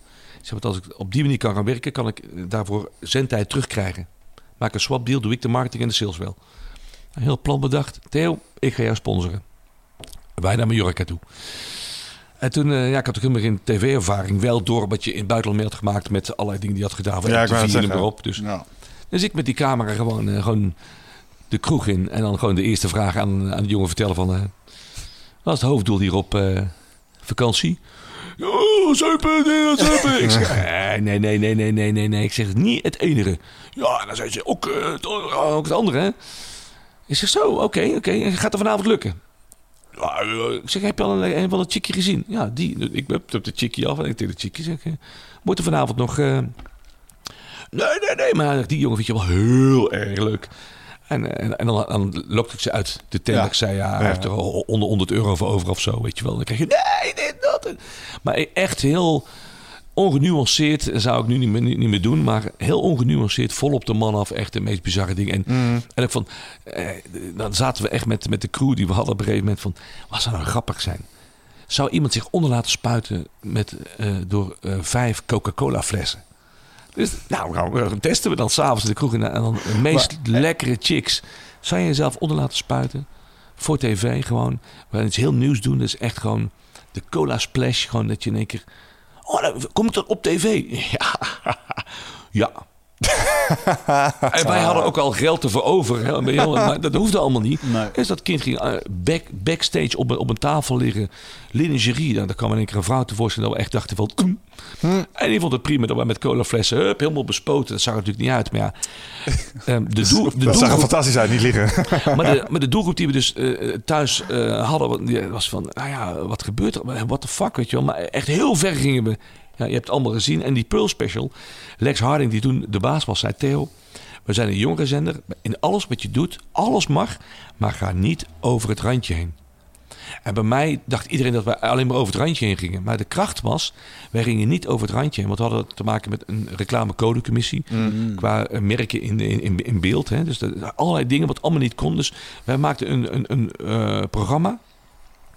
Waarin ik gewoon wist van, we maken geen fouten. Nee. Dus, mijn, mijn, mijn, dus de sponsoring zal achteraf zeggen... Wow, mag dit? Ja, dat mag, mag dit uitgezonden worden? Ja, oh, oh, op het randje, maar eh, het is wel lachen. Dus ik was de eerste die eigenlijk reality TV Ja, maakte. ik wou het zeggen. En dat ging heel breed. En dan zaten ook een hoop eh, hele knappe vrouwen in. En eh, hele foute gasten. En lachen en lol. Een beetje muziek. En echt mensen die er achteraf zoveel spijt van hebben gehad... dat ze iets hebben geroepen in Ja. die camera. Ja, heb je dat wel eens eh, teruggekoppeld gekregen? Nou ja, bij, bij Team moment zelf stond de telefoon rood gloeiend. Ja, maar ja, ja, de- ja, mijn dochter heeft gezegd dat ze voor het eerst eh, een eh, jongen bevredigd heeft. Dit en dat. Ze, en zo. Maar, en normaal, maar dan had dat meisje het met een slokje op op een hele dronken manier gezegd. Heel erg grof. Dat kon dus echt niet. Ja, voor tv. Zij zei het, weet je wel. Kom op, Ja. ik, ik stelde gewoon vragen. En, en het werd steeds meer lachen. En zo zijn er dingen gebeurd, jongens. Dat we echt de lelijkste gasten gewoon... Ik zei, heb je al een meisje gehad? Nee, nooit een meisje gehad. Wat is je allergrootste droom? Ja, ik wil een keer zoenen met een meisje. Ik heb echt nooit gezoend. En zijn vrienden, "Oh, hij is homo, dit en dat. En eh, nou, net of dat, dat zo erg was. Ik zeg, joh, maar, maar als dat, hou je echt van meisjes? Ja, ja nou oké. Luister, ik ga voor jou vanavond een chick regelen. En dat lukte dus niet, want wij gingen al die vrouwen af en lieten wij hem zien. Dat lukte echt helemaal niet. Het filmpje staat op YouTube nog altijd. Dat is fucking dit. Ja, dat is gewoon zeer. echt. En, en ik zag hem echt sterven gedurende het programma. Toen zag ik een of andere behoorlijke chick die er redelijk uitzag. En ik zeg zo tegen dat meisje, kijk eraan. Zeg, ja, ik weet niet precies wat ik heb gezegd hoor, maar ja, we hebben een of ander item en, en dan moet ik eigenlijk met iemand gewoon zoenen. En dat ja, moet je even een seconde of tien met mij, met mij zoenen. Eh, zou je dat willen? En het meisje zegt, ja, ja, ja, ja. Ik zeg, oké, oké. Dit is echt Doe, je, heerlijk. ja. doe je ogen dicht. Doe je ogen dicht. Ogen dicht. Ogen- ja, nee, ogen dicht, ja. Ik tel tot drie en dan gaan wij even tien seconden zoenen. Maar wel even lekker tongen. hè? Ja, is goed. En dan in die, in die paar seconden pakte ik die jongen Ja, ja, vast. ja. En, en, en, ja, het klinkt heel, heel erg slecht dit. Dit is Ik- heel slecht. ik, ik, ik, ik duwde die jongen echt gewoon letterlijk op, op haar gewoon. En, en Nou, die jongen kind. zoenen. En die had even 10 seconden gezoend. En dan zie je in het filmpje ook terug. Hij begon te gillen, jongen. Wow, ik, ik, heb het, ik heb gezoend. Weet je wel, dat is een hele leven veranderde. Ja, het filmpje staat nog steeds online. En de reacties die ik daarop krijg. En dat kon toen allemaal. Dat was toen voor die tijd al. Dat kan echt niet. Wat tegenwoordig met spuiten en slikken en alle andere programma's die je kent. Gaan ze inmiddels veel en veel verder. Dus ik was eigenlijk maar een heel braaf jongetje toen. Maar de kracht was niet over het randje heen gaan. En dusdanige programma's maken waarbij je echt gewoon dacht van... wat de fuck gebeurt hier allemaal? dit, dit kan toch niet waar zijn? Als, ja, als, als een meisje wil laten zien op tv... hoe dat je een eh chocolade lolly... eh, Ja, maar even uit, uit moreel oogpunt, zeg maar. Want jij, ja, ik had er wel het idee joh, je, je vraagt gewoon iemand die er stom dronken is een vraag. En die krijgt gewoon een super dronken, stom antwoord terug. Heb je dan nog nooit gedacht van, ja, eigenlijk wel kut. Want die jongen die zegt gewoon iets in dat moment. En vervolgens staat hij op TMF, waar heel fucking Nederland jeugd naar, naar keek. ja. Er was ook geen ontkomen aan, zeg maar. Had je dan nooit een keer een gewetensding zo van, ja, eigenlijk... Dit zijn Dit bijzonder had, hij, dit had hij op een doordeweekse dag niet gezegd. Nou, Nee. nou komt het, hè. Hij is zelf beslist dat hij alcohol toe hem neemt. En wij zeiden altijd achteraf van... eh, hey, het komt op tv, dat weet je. Nou, de reactie was 100.000 procent... Unaniem. Wel uitzenden, wil uitzenden. Als je niet uitzendt, als je het niet uitzendt... Ja, is dat niet, maar is dat niet het moment? Dat is alcohol. Ja, dat is de alcohol, man. Ja, maar kijk, kijk ik, ik heb geen alcohol mee te bij om te kijken hoeveel dat ze gedronken hebben. Nee, ja, ik vind dat je het heel mooi voor jezelf ja, koopt. desondanks. Is heel- ik had het ook gedaan, want dit is Kijk, fucking een maar, mooie... maar, maar ja. zelfs zonder alcohol. En, kijk, en we praten natuurlijk, nou zeg jij dit, maar we praten ook over handel. Hè? Mm. Op een gegeven moment, Mental Tio on the road en de basement op de bank en overal. Ja, het was wel een hele dikke business. Hè? Ik heb zes jaar lang heb ik een tape on desk deal bij TMF gehad. Waarbij ik een product aanleverde en dat we dus gewoon een eh 100 shows eh, per jaar deden. Plus een wekelijks een show in een vaste locatie. Ja, nog even daarover. hè, Want je zegt het nu twee keer tape on desk. Dat is dus eigenlijk gewoon een situatie waarbij jij een in- voorinvestering doet in een product. In de hoop dat ze het van je kopen. En als ze dan kopen, dan verdien je daar Ja, het is niet echt kopen. Ik kreeg een soort barterdeal. Ik kreeg zeg maar een zendtijd terug. Oké. Maar Maar voor, het, jouw muziek? Of, of hoe moet ik dat dan zien? reclametijd. Dus ik maakte ook weer... Ik kreeg zendtijd Ah, terug. En dan zei ik tegen een, een klant... Zei ik, nou ja, we kunnen ook de commercial ervoor maken. Kost X. En het Ah, uitzenden erbij krijg je dan erbij. Mits je Dus jij moest je eigen... Oh, dat was, het, dat was je valuta die je terugkrijgt. Dus die zendtijd kun je ook weer advertenties inzetten. En, eh, Ja, ik had op een gegeven moment een tv-productiebedrijf met 20 mensen. Dus eh het was eh, een hele goede handel. Kleren, zakenman. Ja. En dan, ging dat is slim. en dan gingen we echt de hele fucking wereld over ook. Echt, we hebben dingen meegemaakt ook in het buitenland. Het kon echt niet. Als je bij een basketbalwedstrijd van de Knicks zit... Op in Madison Square Garden. En je mag ook op de, midden, op de midden, middenstip komen en zo. Helemaal cool, weet je wel. Ja. En de directeur van het hotel waar we ook gaan. Alles gaat, alles gaat ze. Regelt gewoon front seats, weet je wel. Ik weet niet of die dingen kosten, maar die schijnen gewoon voor zo'n wedstrijd echt Ja, zo. Ja, praat niet over 10.000 euro's. Hè? Nee, nee, een gekke huis. Hè? En dat je dan gewoon naar de eerste helft zegt... oh fuck, we hadden ook nog gratis eten in het Four Seasons restaurant. Four Seasons, ken je dat? ja zeker. New York. Gaat ook nergens over. Maar ook, en dan gingen we ook in de keuken filmen. Mocht niemand, wij mochten in de keuken filmen. Want we gingen er onder het motto een cooking and traveling program. We hebben alles aan elkaar vastgelogen. En we kwamen overal binnen. Ik had mensen om me heen. Die waren zo onwijs goed. Ik had zulke... Dus het waren de mensen om me heen. Vooral die marketingtekst en sales tekst. En gewoon de creativiteit. Hadden we alles kon. En na zes jaar Mental T on the road heb ik op een gegeven moment gezegd: ik kap ermee. Ik kan het. Ik, Waarom? Waar ik ook kwam, eh, iedere benzinepomp, zijn supermarkt. Ik werd helemaal gek. En ja, ik had een godsvermogen verdiend met TMF. Ik kon het niet meer aan, joh. Ik werd gek. Ja, is dat echt een, eh, is dat een belasting? Want het klinkt voor mensen die aan de zijlijn staan... het klinkt allemaal heel erg leuk en aardig. Maar ja, als ik je zo beluister... volgens mij is dat in het begin geinig. Maar daarna... Ja, maar heel Nederland kende jou als gekke Theo. Ja. Weet je wel. Bij Theo kon je alles doen en ouwe hoeren. Ja. Dus, Dat klopt. dus dat ook nog een normale kant in jou volgens Zolang het betaald werd. Ja. Het is wel handel. Kijk, vergeet niet, kijk, iemand die, iemand die zingt, die verkoopt zijn liedjes. En een marktkoopman, die verkoopt zijn spruitjes. En eh, alles is maar handel. En je moet, kunt op sommige mensen in het creatieve vak, met name muziek eigenlijk, eh, tv minder, die zien het als een bepaald lolletje. En lang leeft de lol. En, en we jassen ook al het geld er weer doorheen. Het maakt allemaal niet uit. En, maar ik zag het puur als gewoon business, als een businessmodel. Daar werd over nagedacht. Hoe pak je het aan? Hoe ga je ermee om? Hoe kun je er eh, geld aan, aan overhouden? Creativiteit. Hoe kun je de hele, hele wereld zien? Hoe, hoe kom je overal op een goede manier? Hoe krijg je echt alles gesponsord? Op een gegeven moment hadden we een, een deal met het, eh, met het bedrijf Durex. Want Durex had als, zeggen, als, ehm, als marketingtool wilden ze zich linken aan sportevenementen. Zoals snowboarden en zo, weet je wel. Dus al die grote events gingen wij dus doen. Ja. Zo werkten we Durex samen. Dus we kwamen op plekken, jongen, echt. Hey, en daar kon het niet op, hè. Hey, daar kon het niet op. Maar wel leuk. En qua creativiteit en uiting en jassen en pakken. Oké, we moeten snowboardkleding hebben. Eén belletje, boom, allemaal snowboardkleding. Eh, Salomon, Adidas, alles zat. Alles kon, alles kon, jongens. Nou was dat gewoon omdat er zo onwijs veel eh, marketingbudget was voor... Ik bedoel, Exposure waarde. Ik creëerde een exposure waarde die was ongekend. Op een gegeven moment zat ik zeven dagen in de week primetime bij TMF. ja. Gaat nergens over. Ik had mensen op de redactie die werden helemaal gek. Zeiden, Oh, moeten we daar toch weer verzinnen? en, het, en het grappige is, en daar ben ik toch heel erg trots op, omdat ik heel veel mensen ook een kans gegeven heb. Waaronder een, eh, een jongen, die steeds goede vriend van me is, eh, Jeffrey Meijer. Die Was hij die cameraman? Ja, Ja, dat weet ik nog. ja nou, die, die was ook inmiddels beroemd. Was ook, die, die, die was, gek dat ik dat ja, gewoon... Het zit echt nog ergens in mijn hoofd. Ja, die was gewoon ook, die maakte ik ook gewoon. Hey, bij mij was het zo, je moest filmen zoals ik het zei. En als hij het niet deed, zei ik, Jeffrey, filmen. Jeffrey, je krijgt geen eten. Of je krijgt slagen of ik prik je. En dat was altijd lachen en lot. Het was altijd die chemie. Hmm. Nou, die man die, die is dus bij mij begonnen. En we hebben zoveel leuke eh, tijden gehad. Maar die zat in de opleiding bij mij. Het ooit was het zo dat s'avonds om acht uur was je dan eindelijk klaar. Een hele dag editen. En dan zei hij tegen mij... Hey, Theo, vind je het goed zo? En zei ik, eh, even kijken. Ehm, delete. Begin maar opnieuw. Is niet goed zo. Die werd helemaal gek. Want ik was qua editing en mijn visie op tv maken... was ik heel erg strikt. Heel erg strikt. En hij werd helemaal gek van me.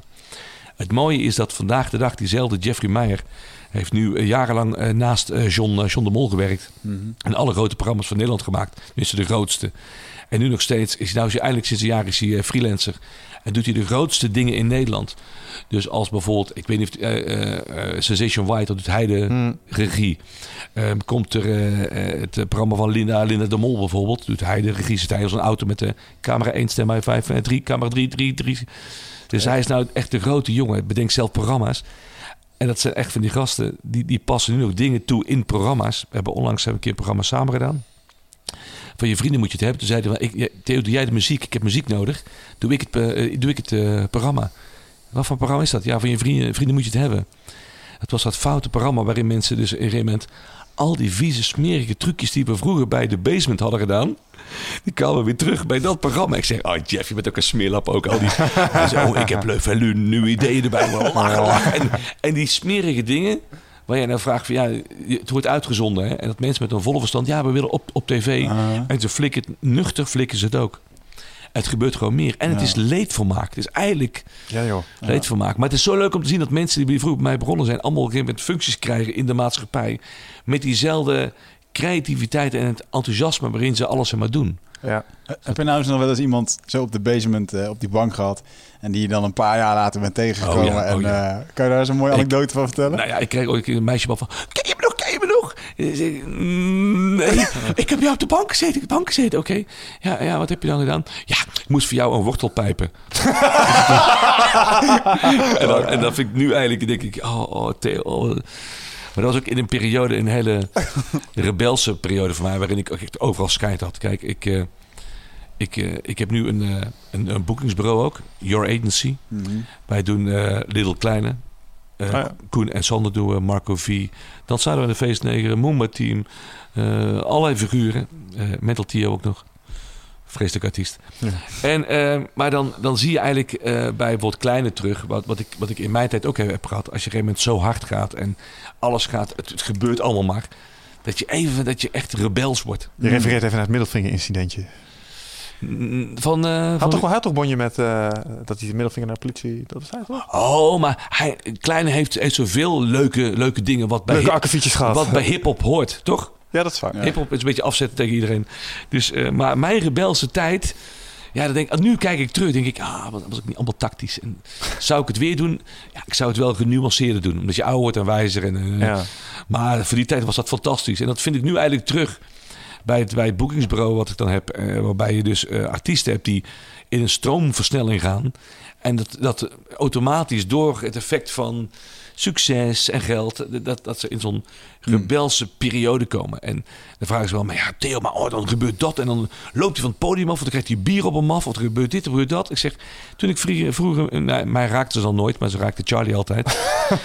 maar dan, dan, dan, dan was het bij ons ook, jongens, eh, bedankt, tot ziens, doei. Want je gaat niet optreden om bekogeld te worden. Nee. Nee. Regel, klaar. Doe je Ja. niet.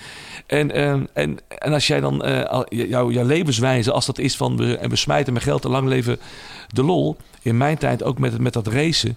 Jongen, ik heb alles kapot gereden, weet je wel. Dat was echt geen goede eh, coureur. Maar dat ging ook niet. Want ik kwam s'nachts om vier uur, half dronken, kwam ik uit Hamburg gereden. Om negen uur de qualifying op Zandvoort.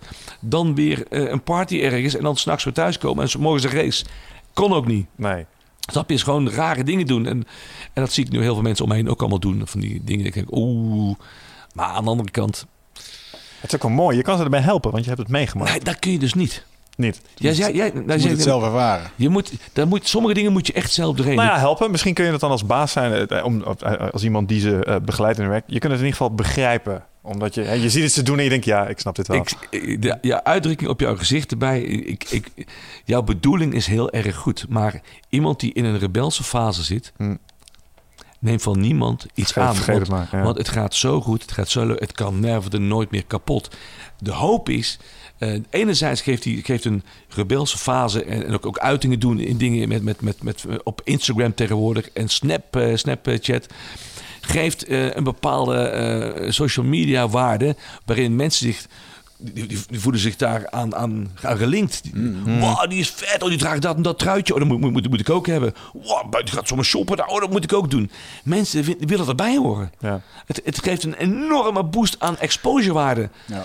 Ehm, dan is het enige wat je kunt doen, is, is hopen dat je geen eh, Amy Winehouse effectje krijgt. Ja. Hmm. Snap je? Want dat is, de, dat is de keerzijde. En inderdaad, je kunt het zeggen en je hoopt dan dat er iets blijft hangen. Ja.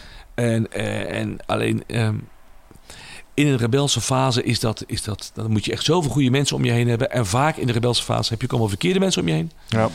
Geldt voor iedereen. Ja, knikkers. Eh, kijk naar een Muhammad Ali die bij jullie achterhangt. Eh, kijk naar een president Kennedy die foute vriendje had. Kijk naar een Frank Sinatra Ja. die, die, die, die gewoon waar je dan mee omgaat en waar je in, in zeg maar, terechtkomt.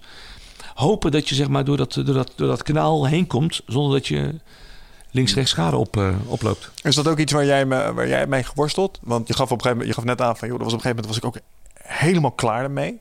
Ehm, hè, dat ik dacht van, nou is wel even mooi geweest. Waar zat hem dat in? Was het dat het feit dat je geen privacy meer had of dat je de scene gewoon de neus uitkwam? Nou ja, ehm, het heeft te maken met een aantal dingen. Je eh, privéleven is ook belangrijk. Hm. In die tijd was ik echt, eh, op een gegeven moment, eh, dan heb je overal lak aan. Het is, je was ook niet, ook niet zeg maar trouw. Dus je had er zoiets van, ah jongens, fuck it. Lang leven de lol. Dus uiteindelijk kwam ik in, een- in een fase dat ik gewoon echt ook tegen mijn partner alles toe heb gegeven. En eerlijk ben geweest. En mijn afspraken na ben gekomen. Qua alles. Wat in die, die tijd geregeld was. Voor het geval dat het uit elkaar zou gaan. Ik bedoel, Ik ben al iemand van eh, normen en waarden eh, als het gaat over, eh, over als het echt fout gaat met toegeven, weet je wel. En toen heb ik een rebelse periode gehad dat ik vrijgezel was een tijdje. En toen kreeg ik weer een vriendin en dat werkte ook helemaal niet. En toen dacht ik, ah fuck, die gaat toch maar weer leven. En, en, dan ben je echt gewoon zoekende. En dan, en dan ga je ook denken over dingen die je zeg maar gedaan hebt. Die dat ieder mens dat doet. Hè. Uit, je, uit je slechte dingen probeer je een beetje wijsheid te, te halen. Een gegeven moment word je dus toch gewoon ouder. En dat is gek. En dan, ben je, eh, op een gegeven moment dan, dan, dan, mis je eigenlijk hetgene waar je eigenlijk, waar je eigenlijk in groot bent geworden. Was, was eigenlijk gewoon muziek. Het plaatjes draaien werd steeds minder. En ik was met tv bezig. En het was allemaal, allemaal vrouwen. En lang leeft lol. En reizen. En nog meer reizen. En weer in het vliegtuig. En, en dan hey, in de zomermaanden gewoon drie maanden lang al die clubs af. Lang leefde lol. En s'avonds een flinke borrel. En dan een half ontbijtje op de luchthaven staan. In slaap vallen. In, in, in, in de rij terwijl je stond te wachten voor je ticket. Stewardessen die uit het vliegtuig moesten, moesten trekken. Want je was helemaal gewoon kapot. En ja, op een gegeven moment denk je, ja, dit is het ook echt helemaal niet. En dan denk je, ja, ik moet toch even wat anders. Toen ben- heb ik op een gegeven moment, toen, eh, toen er wat zakelijke dingen gebeurden met mensen die niet helemaal eerlijk omgingen met contracten, heb ik op een gegeven moment gezegd, Theo, misschien is het tijd om terug te gaan naar je roots en terug naar muziek maken en gewoon lekker plaatjes draaien. Hm. En toen heb ik dat tv-productiebedrijf eruit gedaan. En van twintig mensen terug naar gewoon nul. Helemaal, helemaal vanaf scratch beginnen. En ehm, eh, toen dacht ik van, nou, laat ik gewoon eens gewoon kijken wat er, wat er weer gewoon mogelijk is. Wat gewoon leuk is. Toen ben ik gewoon, eh, ik heb ook een eh, periode meegemaakt dat ik van, van heel veel geld helemaal niks ging eventjes. Ah. Dat eh, belastingtechnisch en, en privé en alles ging, alles ging mis. Dus ik ging van een autorace team en een, eh, en een Ferrari, een Porsche, een M5 en nog zes auto's. Ging ik terug naar een, eh, Nissan Sunny eh, 1.4 SLX. Mijn, hoe oud was je toen? Ik weet ik veel, rondom de 30. 35 of zo, weet ik veel. En je 40. bent nu 51. Ja. hoe Je leeft. Ja. En toen moest ik even vanaf scratch weer omhoog. Volgens mij is het goed gekomen als ik eh, kijk naar waar je daar straks in kwam aanrijden. Dus, eh, Ja, ja, ja, het is, ja, het is zeker goed gekomen. Omdat je dan, dan, dan hè, want jij zegt net van ja, dat besef ook weer van. mhm. Toen besefte ik van op, op, opnieuw stappen maken. Hmm. En opnieuw eh, verantwoording nemen voor bepaalde dingen in je leven. eh, zeker gewoon zakelijk. En stapje voor stapje kijken waar het heen kan manoeuvreren. En toen ging het ook in de muziek doen. eh ik had een idee om een plaatje te maken. Ik kreeg een hint van een vriend van me uit het buitenland. Toen maakte ik Now You're Gone. Wat we kennen van Boten Anna. Van ik heb een boot. ik heb Ja, ja, ja, een- ja, de- ja, vreselijke versie. Maar ehm, eh, de Engelse versie, dat was mijn eh, idee. En dat had ik al een jaar eerder uitgebracht dan dat het hele botenverhaal kwam. En na een jaar toen belde in één keer eh, de Zweedse company me op, op om die versie toch met mij samen te gaan doen. Hmm. En ik had dus de rechten. Dus we hebben een deal met, met eh Base Hunter gemaakt. En toen belandde mijn plaatje binnen twee weken op nummer 1 in de Engelse dance chart. hm. Of in de Engelse commercie- de commerciële chart. Zeg maar de chart waar Coldplay graag op één staat en iedereen. Maar eh, Theo stond daar gewoon vijf weken lang op nummer 1. Dat is te gek. Waarmee ik de recordhouder in de wereld ben, all times. Niemand in de wereld heeft ooit tot zo lang nummer 1 gestaan daar. En ik was helemaal terug in de muziekbusiness. Ja. En ik was helemaal vanaf scratch weer terug, boem, daarbovenin. En alles lukte en alles wat ik aanraakte gebeurde weer. Ja, dat was toen had ik ook zoiets van, ah, vanaf nu ga ik gewoon Ik ben wel zakelijk flink onderuit gegaan, maar pri- eh, privé eigenlijk zeg maar nooit. Dus ik had wel mijn beleggingen uit mijn Charlie Theo tijd had ik gewoon Daar had je Dankzij- slimme dingen mee gedaan. dankzij mijn broer Die oude wijze broer. Hans. Ja, ja, ja. Die zei van, "D- d- wat er gebeurt, er kan niemand aankomen. Dat is gewoon netjes, dat is betaald. Dus nee. Dus, eh, dus de- ja, ja, toen dacht ik van, nou ja, nou krabbel op. En nou doet het een keer heel erg goed. Ja. En nog steeds zitten we in een bepaalde stijgende lijn... waarin we dus een eigen platenfirma hebben. Een eigen radiostation hebben. Een eigen boekingskantoor hebben. Ja, dat is wel lachen. En het zijn allemaal hele leuke dingen met veel, heel veel jonge, jonge mensen omheen. Hmm. Gemiddeld zijn ze een jaartje of 25, max. Ja. Maar hele goede marketeers, goede jongens, goede opleidingen en, en, en zoeken ernaar. En eh, ja, en leuke mensen om je heen. Als je bijvoorbeeld voor Koen en Sander shows doet. En, en, en die, jongens zijn zo leuk en zo lief en zo spontaan. En Ja. ja, dat is fantastisch. En, bot- en, en, en kleine ook, als je met, met maar kleine gewoon praat. Die is niet achterlijk. Dat is gewoon een heel, slim, heel slim jongetje. ja. Snap je? En, en qua muziek ook en ideeën. Hij is heel creatief. Ja, hij is rebels nu. Ah, en dan zeg ik, ja, het gooit bij hip-hop. Kom op, hé. Ja, is zo. Snap je? En dat die dingen gewoon flikt. Zo'n verhaal wat je hebt over Hilversum. Dat hij dan heel de gemeente en alle politie achter hem aan krijgt. En iedereen. En de dag later staat hij met de burgemeester te knuffelen. En, want als je dan met hem zeg maar, praat, dan, dan, dan wil je ook knuffelen met hem. Ja. Maar het is een rebels eh, eh, mannetje wat vanaf niets het op heeft gebouwd. Zijn privésfeer en alles omheen. Hij is echt hip-hop. Hij komt vanuit het niets. Mhm. En daar heb ik dan respect voor, weet je wel. En natuurlijk doet hij, doet hij hele gekke, gekke dingen. Maar aan de andere kant denk ik, wel nee. Dan zeg ik ook tegen hem: geniet van je leven, hou je hoofdje erbij. Zeg, kijk uit, zeg ik had, kijk uit. Geniet wel. En dan maar hopen dat er iets blijft, eh, iets blijft hangen, ja. Mooi. Je had het straks eventjes over de duistere kant van het eh, artiestenleven.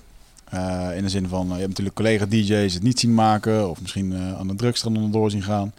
Ehm, ik wil eventjes teruggaan naar eh Love Parade. Want je hebt Love Parade in de begintijd meegemaakt. Mag ik een drijfje pakken? Daar zijn Ja, ze zeker, voor. daar zijn ze voor. We hebben ook nog andere dingen. Stroopwafels, koeken, dingen. We, weten- we weten dat je...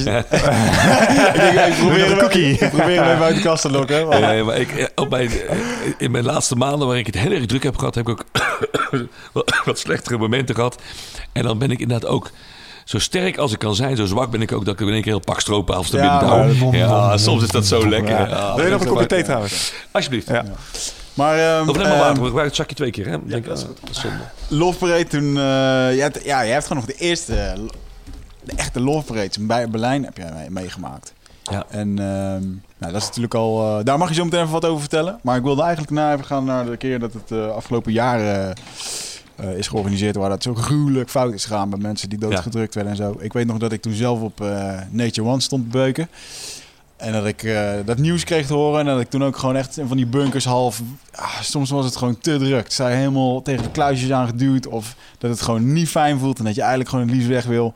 Dat je de hand van je vriendinnetje vast hebt. Die ondertussen gewoon weggerukt wordt omdat het ah, te druk is. Ja. En ik weet nog wel dat dat ook wel bij mij wel binnenkwam. Dat er in één keer gewoon ja, mensen gewoon doodgetrapt werden en dat soort dingen.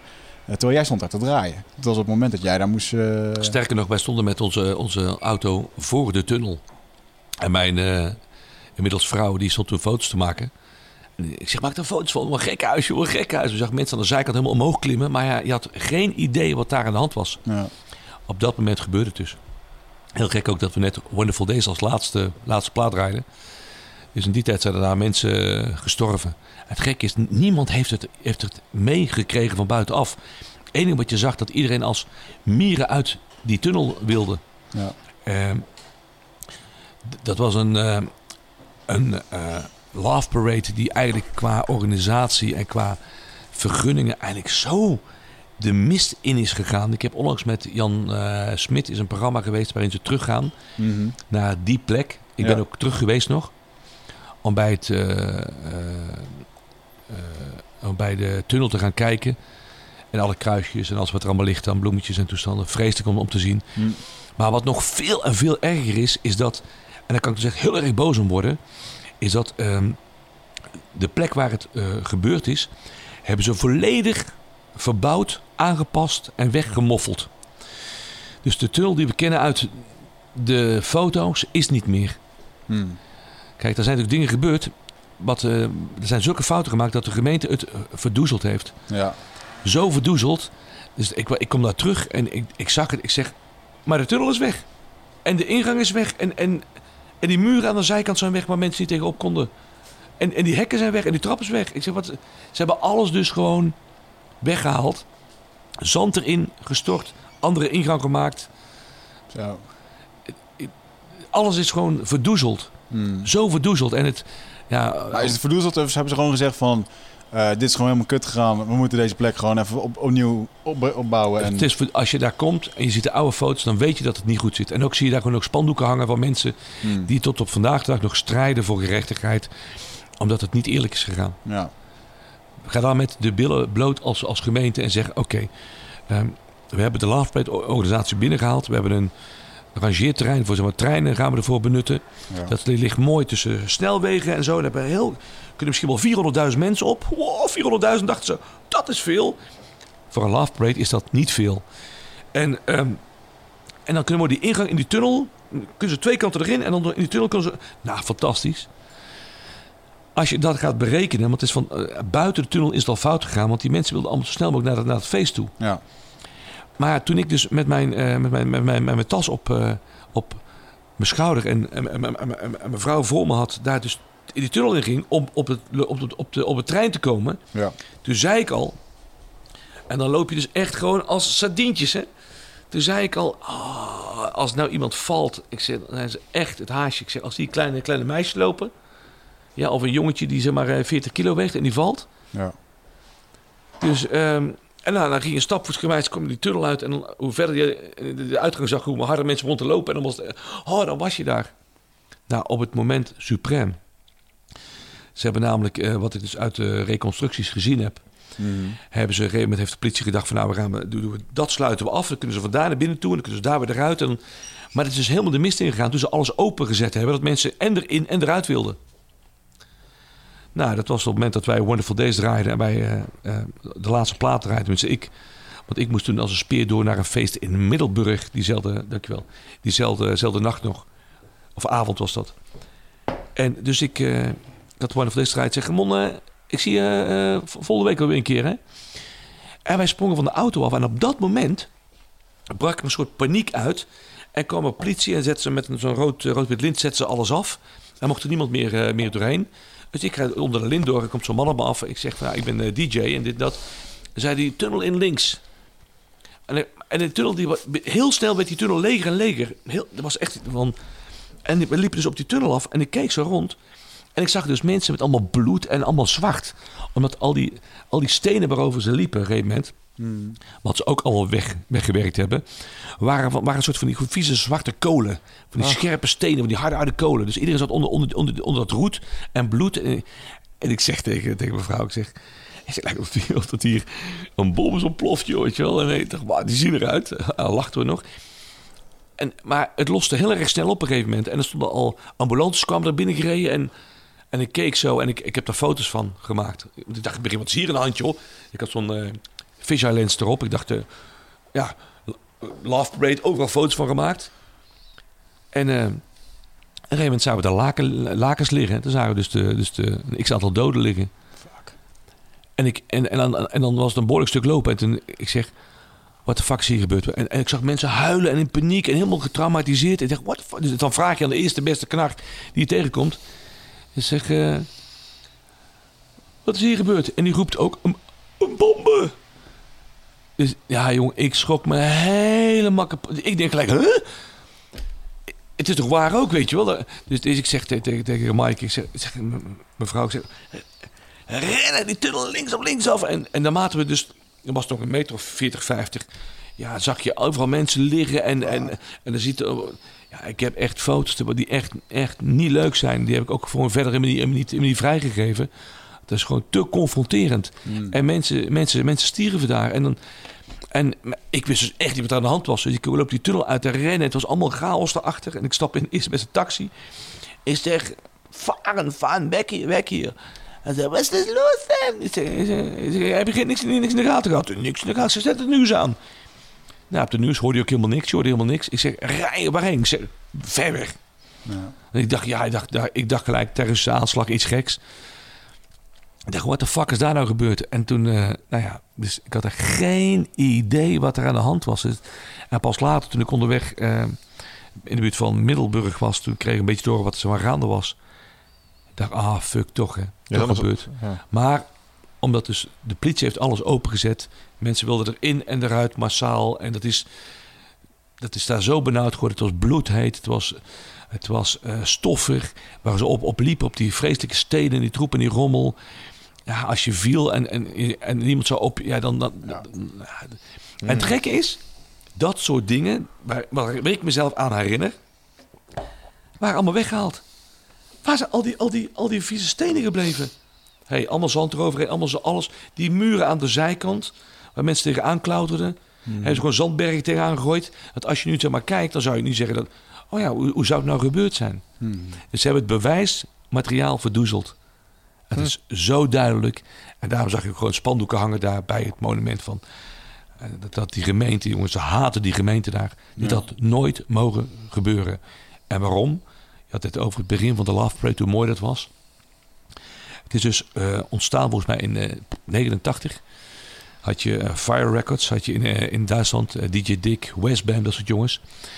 En die hadden een beetje rebelse rast ook. En die hadden een beetje zo'n protest van die muur, weet je wel. En die muur, dat is ja, gewoon vrijheid, vrede, liefde voor elkaar, samenhorigheid. Kom op, ja. fuck it, we gaan daar gewoon een feestje geven. Wat uit een, uit, een, zeg maar, uit, uit een busje gebeurde, is uitgegroeid tot een belevenis. En die eerste love plates ook in het centrum van Berlijn. En uh, Ernst Reuterplatz, uh, maar de Ziegesäule, uh, Unter de Linde, Charlottenburg. Gewoon echt, echt. En dat is, groeide uit tot een gegeven moment dat je vanaf de Brandenburger Toren... en dat, dat daar bij de Tiergarten, dat daar gewoon anderhalf à twee miljoen mensen waren. Hey, en het was één groot feest. Daar gebeurde echt nauwelijks iets. Hè? En heel Berlijn trok erop uit om dingen te verkopen. Mm. In het park werden zelfs pornofilms opgenomen. Het was flower power. Uh, alles gebeurde daar. Ja, door de schoonmaakkosten en al het gezeik eromheen hebben ze geen vergunningen ingetrokken en stopte dat op een gegeven moment uitwijken andere locatie. Bleek toch niet te, toch niet te, te werken. Totdat het moment kwam in Duisburg dat ze zeiden: Nou, we hebben een rangeertrein voor treinen, 400.000 mensen laten we het weer doen.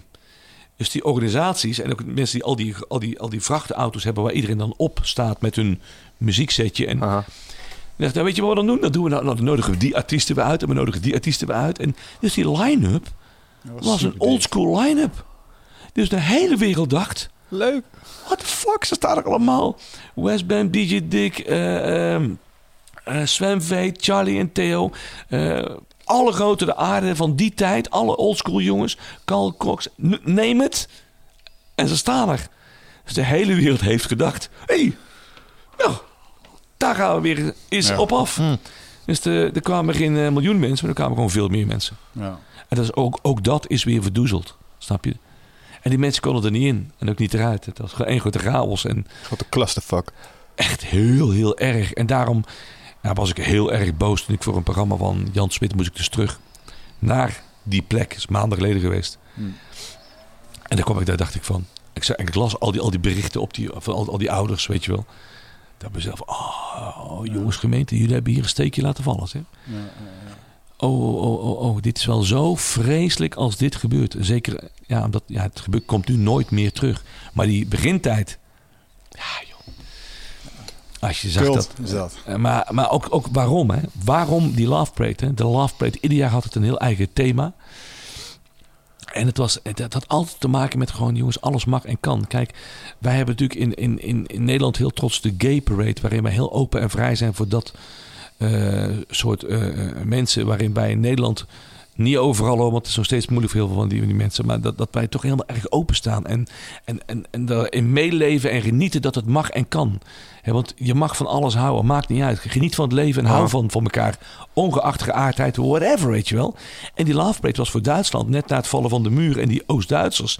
En in één keer mocht en kon alles. En werd het geaccepteerd dat je als, uh, als uh, welke geaardheid dan ook, dat je, dat je dat met samen dat feest kon vieren. Hmm hey, dat was wel even massaal wat daar gebeurde. En dat ging in, goede harmonie. Hè?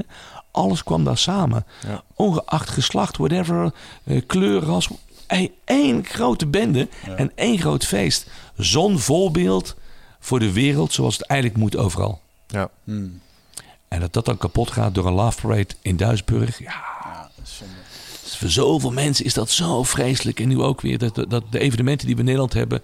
juist voor de uiting van meningsvrijheid, weet je wel koesteren, hopen, bidden dat dat, dat, dat, dat dat kan en dat dat blijft, dat dat mogelijk is, dat het niet door iets kapot gemaakt wordt. Hmm. Ja. Dus organisatorisch, enerzijds, veiligheid, an, anderzijds.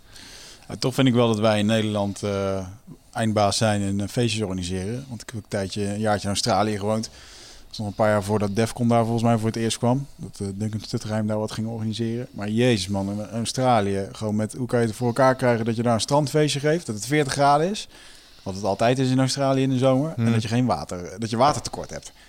Te weinig flesjes water en dingen, weet je. Geen goede eh, toiletten dingen en geen kluisjes en shit. Gewoon één grote teringzooi. Alsof een 16-jarige het had georganiseerd, weet je wel. ja, zo van hoe zag En je dat was deze niet een nieuwjaarsfeest waar een Carl Cox draaide. En dacht ik Ja. van, Ja, maar vergeet niet, met, met, met Duncan Stutterheim is het zo. Kijk, het eerste nieuwjaarsfeestje wat ze ooit hebben georganiseerd met zeg maar vrienden. En, eh, en eh, het, eh, het, het, het, het, het aansturen van Duncan naar zijn, naar zijn vrienden toen.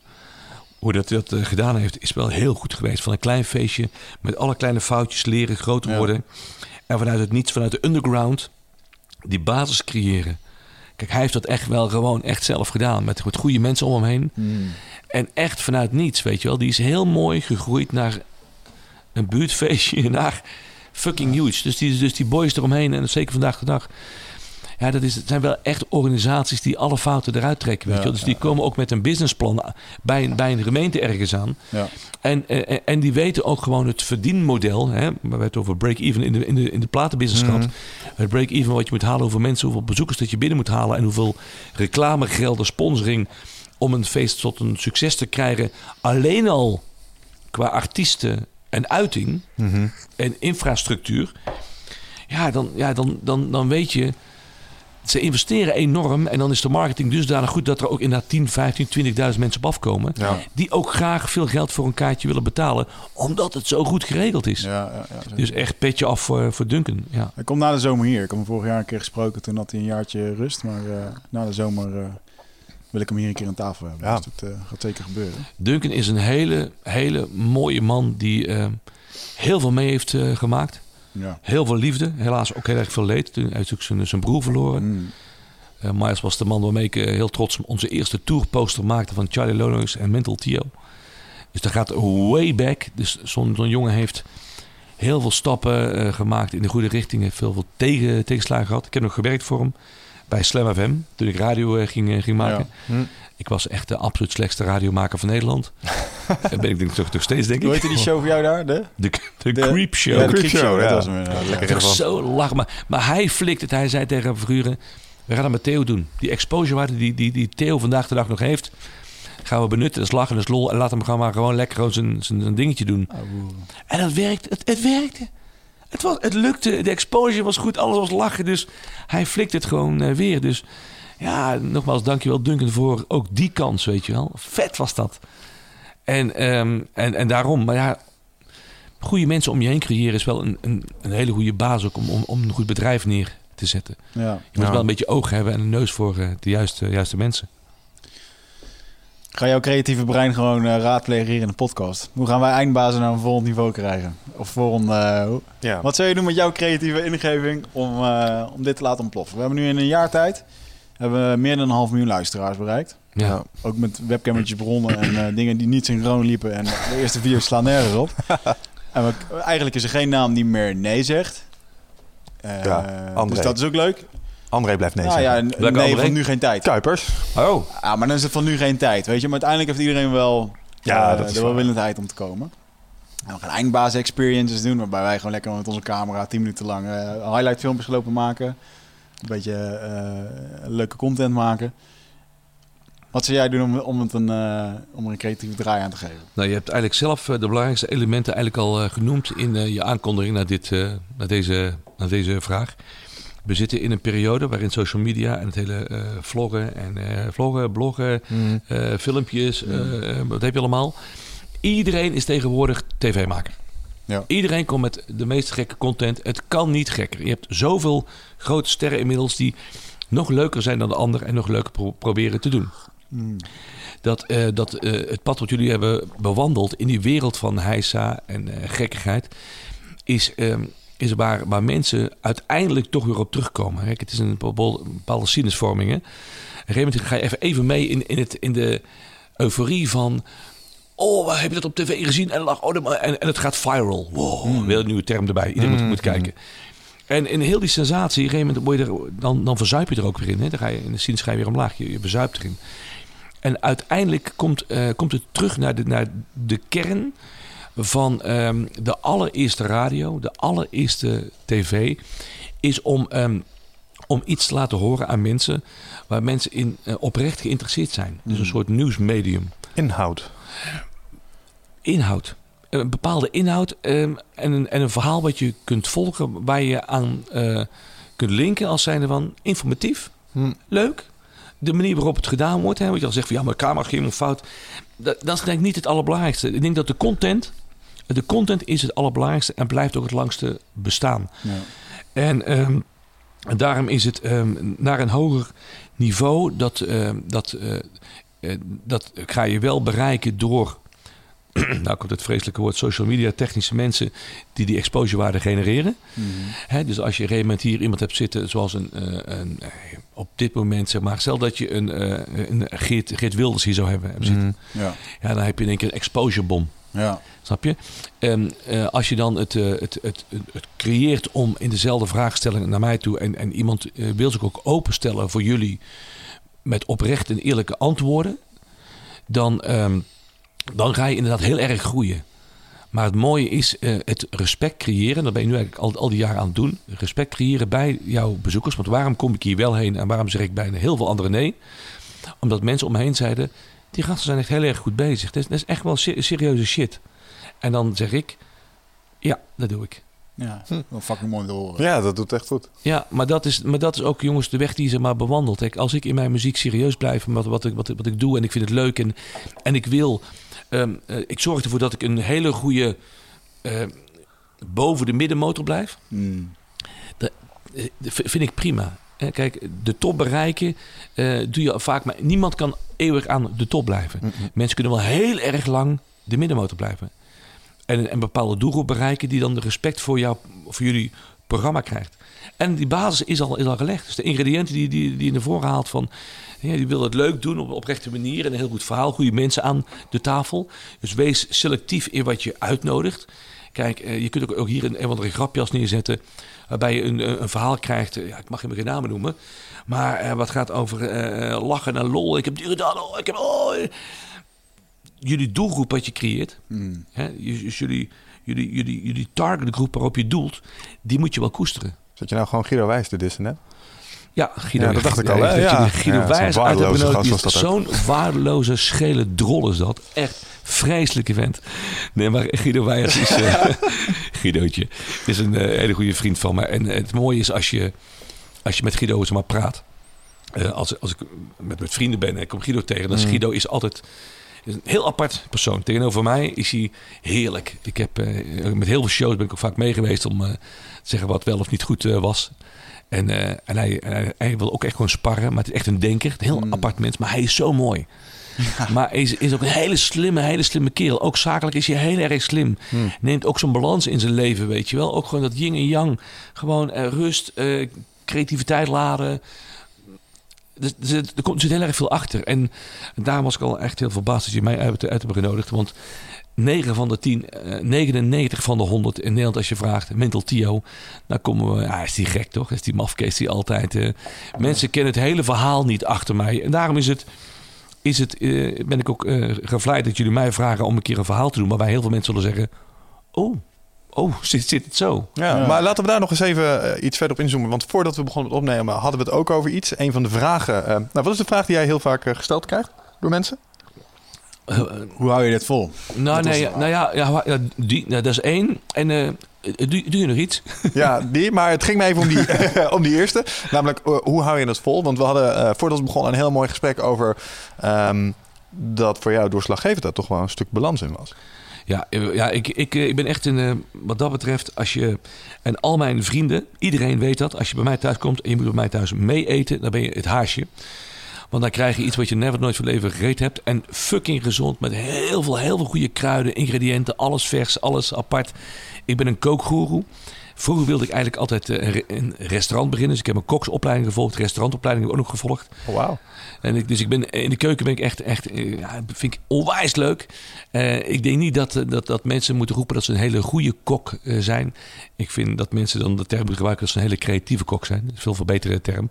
Omdat ieder mens op zijn eigen manier eten bereidt. En ik, ik, ik vind dat. ik, ik ben heel veel over de wereld geweest. Australië, Papua. Ik heb in Papua heb ik echt in, zo'n- in, in zo'n in zo'n stam gezeten. Ik Ah. heb met, met die mensen met botjes door de neus ben ik aan het koken geweest. En eh varkentjes schieten en noem het maar op. Ik heb echt... Ik heb het op tv gezien, ja. Daar heb je geen vrienden mee gemaakt. Nee, nou, wat je hebt gezien was bij een, tijdens een tv-programma. Maar ik Ja. ben, afgelopen jaar ben ik naar Papua Nieuw-Guinea gegaan. Kikken. Naar zo'n Dani tribe om echt terug naar de roots te gaan. Nou, hey, het water uit eh, de, de hostel waar we dan sliepen. Het water was bruin. Het douchen deed je in bruin water. En je had witte handdoeken. Dat was wel cool, want die waren naar de hand ook bruin. Maar, en, maar dat, dat, soort shit. En dan ook, een, ook zo'n kok die dan zich excuseerde voor de maaltijd. Want hij had alleen een hele grote schaal met rivierkreeften.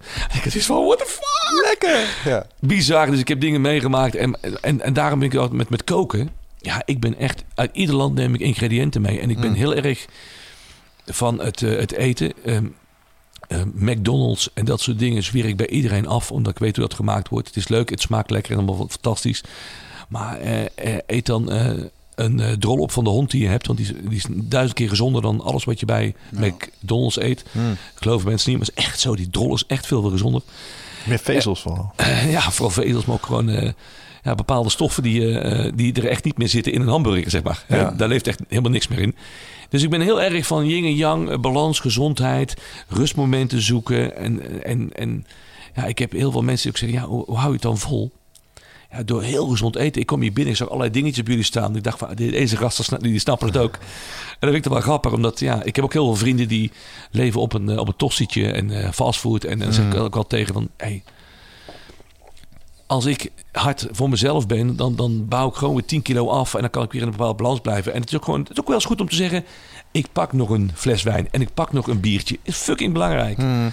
Maar weet ook je momenten dat je gewoon echt gewoon alleen maar puur gewoon water drinkt of gewoon thee drinkt. Wel, koffie, hartstikke lekker. Maar koffie houdt Als dag, ja. ja, precies. niet, dat is ook. bedoel, Het zijn allemaal van die dingen, weet je wel. En daar dus, dus mijn, mijn vrienden die zijn, als ze mij kunnen eten, dan zeg ik, ja, ik wil bij jou eten. Of kook je weer? Wat is je specialiteit? Eh, specialiteit. Ik ben wel helemaal verzot op maar, curry's en eh, masala's. Oké. Dus eh, de- het verhaal van, ik heb het straks niet afgemaakt, maar nu komt het dan. Ja. Ik was in Zuid, eh, Zuid-Afrika en dan was ik allerlei dingen bezig te doen met eh, witte, witte haaien, duiken en zo. Allemaal onzin van die dingen. Buk, bu- bucketlist Tussendoor. dingetjes. Ja, ja, ja. Tussendoor. En eh, toen hadden we een taxichauffeur, die reden we terug. Toen zei ik tegen die man, zeg, waar haalt jou, jou- jouw mama de ingrediënten? Hij, oh, mijn mama ingrediënten? Dat was een beetje een Indiër. Ik ah, we make masala, de curry's en dit. Ik zeg, dus ik zeg van, hij van, begon eerst uit te leggen hoe dat, dat je een curry maakt. En toen was hij helemaal over zo'n pot met uien en dingen. En je hebt uh, en eh, dat. En, eh, je moet geen kant-en-klare dingen gebruiken. Ik zeg, maar waar, waar, gaan ze dat, waar haalt jouw oma, jouw mama al jarenlang al die... Hij zei, oh, daar gaan we heen. Ik dacht, yes, hè. Want ik moet kruiden meenemen, echt. Dus we komen er in zo'n echt zo'n heel oud winkeltje in the middle of fucking nowhere. En ik kom daar binnen en ik zie zo'n toonbank, weet je wel. En ze kenden hem daar. En nou, nou, nou gezellig. En ik keek zo al die, al die kruiden en dingen. En ik zag, oh, ik zag nou wel, wel, wel 60 zakjes. En, dan, wel- en het rookt daar waanzinnig lekker, jongen. En dan ben ik in mijn element, hè. Dat kun je, blij kun je me niet maken. hè. Dus, en, ik, en ik vraag zo, ja, wat zijn de kosten ervan? En zei, ja, kom even achter de toonbank, daar staan de prijzen. En ik keek zo en, en het ene zakje kostte 70 cent. En het duurste zakje kostte eh, 1,50 euro of zo. En ik dacht, is dat, is dat, is dat, oh, is dat per 100 gram of zo? En, eh, behoorlijke zakken. Nee, is per eh, zakje. Per kilo. Oh, jongens, ik ben daar met een rugzak kruiden weggegaan. Ik heb echt vanaf die dag heb ik mezelf zorgen gemaakt. Hoe ga ik dit aan de douane in Nederland uitleggen Ja, als ze dat is dus het eerste waar ik aan dacht. Hoe, hoe krijg je er de grens over? ik Pak met drie kilo je wel. ik, ik heb gedacht, weet je wat? Ik ga gewoon mijn rugzak gewoon helemaal vol stoppen. Helemaal. En ik leg hem gewoon open en bloot op de band. En ik maak hem gewoon open. En meteen als die man zegt, eh, nog je horloge af, zeg ik... eh, ik heb hier kruiden in, is het oké? En dat was, dat was oké. Kruiden was oké. Nou, dus ik zat in het vliegtuig en toen moest ik nog Schiphol door. Ik dacht, oh. Maar ja, daar heb je het weer. Ik kwam op Schiphol aan en dan ga je eh, onderweg... als het me goed gaat. Dus ik ben, ik, ben, ik ben geland, ik ben gelijk op internet gegaan. Mag ik kruiden meenemen, weet je wel? Nou blijkt dat je gewoon kruiden voor, kruiden voor eigen consumptie mee kunt nemen. Je moet dus niet honderd van dezelfde kruiden hebben. Maar ik had echt 70 verschillende kruiden. Dus, Dus dat, was was oké. ja, Maar het hele idee dat je ook aanhoudt met al die zakjes, dat er dat zo'n scan gaat. Als ze zeggen, Theo, hier komen ik. Wat is dit? Ja. dit is, ik, ik, ik, ik scheet wel in mijn broekje eigenlijk om helemaal niks. Mooi. Maar dat heb ik gewoon echt, heb ik dan echt voor jarenlang. eh, en ik woon in natuurlijk Spanje ook. Ik heb, eh, ik heb een huis in Spanje ook. Dus daar woon ik in de zomer en de winter woon ik in Nederland. In Ibiza of echt Nee, Spanje? Mallorca. Ja. Ibiza Maar je- woont in de zomer in Spanje en in de winter in Nederland. Ja. Zou je dat niet beter omgooien? nou ja, ook vanwege werk en drukte op, op de zaak. Dus ik vlieg, ik vlieg bijna ieder weekend gewoon. Ja. En het leuke van, eh, van Spanje is bijvoorbeeld het, het eten. Kijk, het- ik zeg wel eens tegen mensen, jongen, kippensoep bijvoorbeeld. Hè. Kippensoep, daar komt hij. Ga naar een supermarkt of naar een uh, polier toe en ga gewoon kip halen. En probeer eens gewoon een goede kipsoep te trekken van de kip die je koopt in Nederland. Ja. No fucking way. Als ik naar de supermarkt ga bij ons op de hoek in Spanje, dan haal ik gewoon van die kippenbillen. Doe ik in, in, in een pan. Ik zet dat aan, maar dan zit er binnen gewoon een paar uur een vetlaag op, jongen. Echt van pure kip, kippenvet. En een smaak, het gaat nergens over. En dan zie je het verhaal plofkip als wel eens iedereen, ja, het zal wel plofkip Ja, ja. zijn. Maar als je het verschil echt eh, proeft en ziet. Ja. What the fuck, met, met tomaten en met groenten en alles. Pak een tomaat daar of pak een tomaat in Nederland. Die mooie tomaten van een supermarkt, jongens, bij ons... zijn helemaal fucking, helemaal ruk. Er zit de grootste troep in. Het is ook belachelijk dat wat ze toestaan aan e-producten... Ja, Ja, ja, ja. in ja. supermarkten in Nederland. hey, het mag allemaal. Het is belachelijk. Gaan ze iets zoeken zonder een e-product erin? Ja. Ja. Alles is bespoten, troep erop. En mensen moeten gewoon ziek worden, blijkbaar. De Coca-Cola, van horen zeggen, hè, is in België is gezonder dan in Nederland. Want in België worden niet zoveel e-producten toegestaan dan in Nederland. Eten uit Duitsland, ook de groenten en alles bij, eh, bij supermarkten als een, als een Aldi en zo, is veel beter dan dat je bij andere supermarkten Hmm. komt. Ja. Gek is dat. En die winnen ook ieder jaar prijzen. Maar als je gaat kijken, veel minder bespoten. Veel strengere eisen die uit het buitenland komen. Maar ja, we wonen in een klein land. Wonen heel veel mensen. Mensen moeten ziek worden. Mensen moeten doodgaan. Dat is een eh, makkelijke manier van... eh, Ja, echt dat? Is dat je, is dat je theorie? ja, dat is, dat is mijn theorie. Ja. Nutricide noemen ze dat. Het, is, eh, het zit een beetje in de conspiracy hoek, namelijk de kwaliteit van het eten dermate uithollen dat je de wereldbevolking op die manier beter kunt beïnvloeden. Ja. Absoluut waar. Ja? Waar, ja, ja, ik ben er Daar zitten mensen achter, denk je, die dat gewoon als agenda hebben? Eh, absoluut. Echt? Absoluut. Daar, daar is bepaalde policy voor. Kijk, eh, ik ben zelf ben ik, eh, bestuurslid heel lang geweest van eh, de stichting Ruby and Rose. Die zet zich in tegen de vormen van eh, vrouwenkankers. En de chirurg die dat allemaal doet, dus de, dus de oncoloog in Nederland, de grootste man, is een vriendje van me. Dus ik weet een beetje hoe dat, dat zit. Hij zegt ook, ja, als ze echt, jongens, hè, als ieder land zich echt zo had willen inzetten tegen be- eh, bestrijding van bepaalde kankers, maar je hebt heel veel verschillende soorten kankers, dan was daar een budget voor. Maar het budget moet helaas komen van de gewone man zelf. Hoe triest is dat? Snap je? En, en, en die onderzoeken die zijn er, die zijn er echt. En dan komt natuurlijk de hamvraag, ja, waar ligt dat bewijs nou? Wie is nou dat mannetje met zo'n agenda waar jij het over hebt? Ja. En, en, en waarom wordt er niks tegen gedaan? Waarom moeten mensen in één keer plotseling allemaal een griepprik halen? Out of the blue. Uh-huh. Wat spuiten ze in je? Snap je? Waarom moet iedereen in één keer een griepprik? Het, het is, als je er goed over nadenkt, is eigenlijk heel erg eng. Dus toen die griepprik eh, eh, kwam, heb ik gezegd tegen mijn zoon... jij krijgt het niet. Nou, Ja. wij, wij beginnen er niet aan. Het grappige daarin is, is dat ik eh, toen dat speelde, toen zat ik in de jeugdzorg. En de GGD-instellingen die wij faciliteren. We hebben altijd software geleverd aan eh, thuiszorginstellingen en GGD-instellingen. En eh, toen liepen we net binnen een aantal GGD-instellingen die daarmee te maken kregen. Die moesten dus die massa-vaccinaties gaan uitvoeren. En ehm, ik weet nog goed dat ze daar. Wat ik ook zoiets had van, eh, waarom moeten we dit in, eigenlijk in godsnaam allemaal doen? En je hebt twee kampen. Je hebt de mensen die echt vanuit een soort altruïsme zitten. Ja, maar geloof me, vaccinaties en dit soort dingen, die zijn echt nodig, weet je wel. Dan, dan moet je niet onderschatten. Ehm, en ik heb daar een keer een, een, een goed filmpje van gezien online. Ik weet niet of je Penn Teller kent. Nee. Penn en Teller zijn twee illusionisten uit Las Vegas. En zij zijn bekend geworden met het eh, ontmantelen van trucjes. Dus hoe Ah. werkt een trucje? En dan laten zij zien hoe het werkt. Dus ze hebben een programma, dat heet Bullshit. En zij zijn een eh, sceptisch programma. Dus als er over ufo's gaat of over Bigfoot... dan proberen ze dat te ondermijnen. En een van de dingen waar zij het over hadden was eh, vaccinaties. En in dezelfde lijn, dus jeugdvaccinaties... en in dezelfde lijn dit soort vaccinaties. En hoe zij dat uitlegde was heel simpel. Stel je voor, je hebt, een, je hebt twee banen met bowlingpinnen erop. Van die dingen die je makkelijk kunt omgooien met een balletje. Ja. En ehm, Wigert die gooit op zijn baan zonder vaccinaties en ik gooi op mijn baan met vaccinaties. En die vaccinaties moet je dan echt zien als een glazen plaat die tussen mij en die bal, een baan staat. Dus Wigert die gooit gewoon in een open baan en allemaal van die kegeltjes flikkeren zo af en toe om, want soms raakt hij er eentje. En als je dus wel vaccineert, zeg maar tegen dat soort grippen, dan gooi je tegen die plaat aan. Dat is het grapje. Als je het filmpje opzoekt, Pen and Teller Vaccinations, is het meteen redelijk duidelijk. Ehm, dus er zit een heel kamp en die gelooft echt die gelooft daar eigen, dit is waarom je dit doet. Dit is echt gewoon tegen ziekte. Want als je ooit mensen hebt dood zien gaan en dat soort niet gevaccineerd wordt, dus aan polio, het gebeurt nog op sommige plekken in Nederland, dan weet je waarom je dat doet. Maar er was ook een heel ander kamp en die zat daar veel ja, cynischer in. En die zeiden, dit is gewoon een economisch besluit. Er zijn gewoon een shitload van die dingen ingekocht een keer ergens een of andere deal. Die hebben we over. Ehm, nou, ik weet niet of het nou echt een houdbaarheidsdatum was, maar we, we, moeten iets met die dingen. En die kunnen we dus gewoon wegzetten in eigen bevolking. We kunnen ze naar het buitenland brengen. Maar we gaan er hier op eigen land gaan we dus blijkbaar ook wat mee doen. Ja.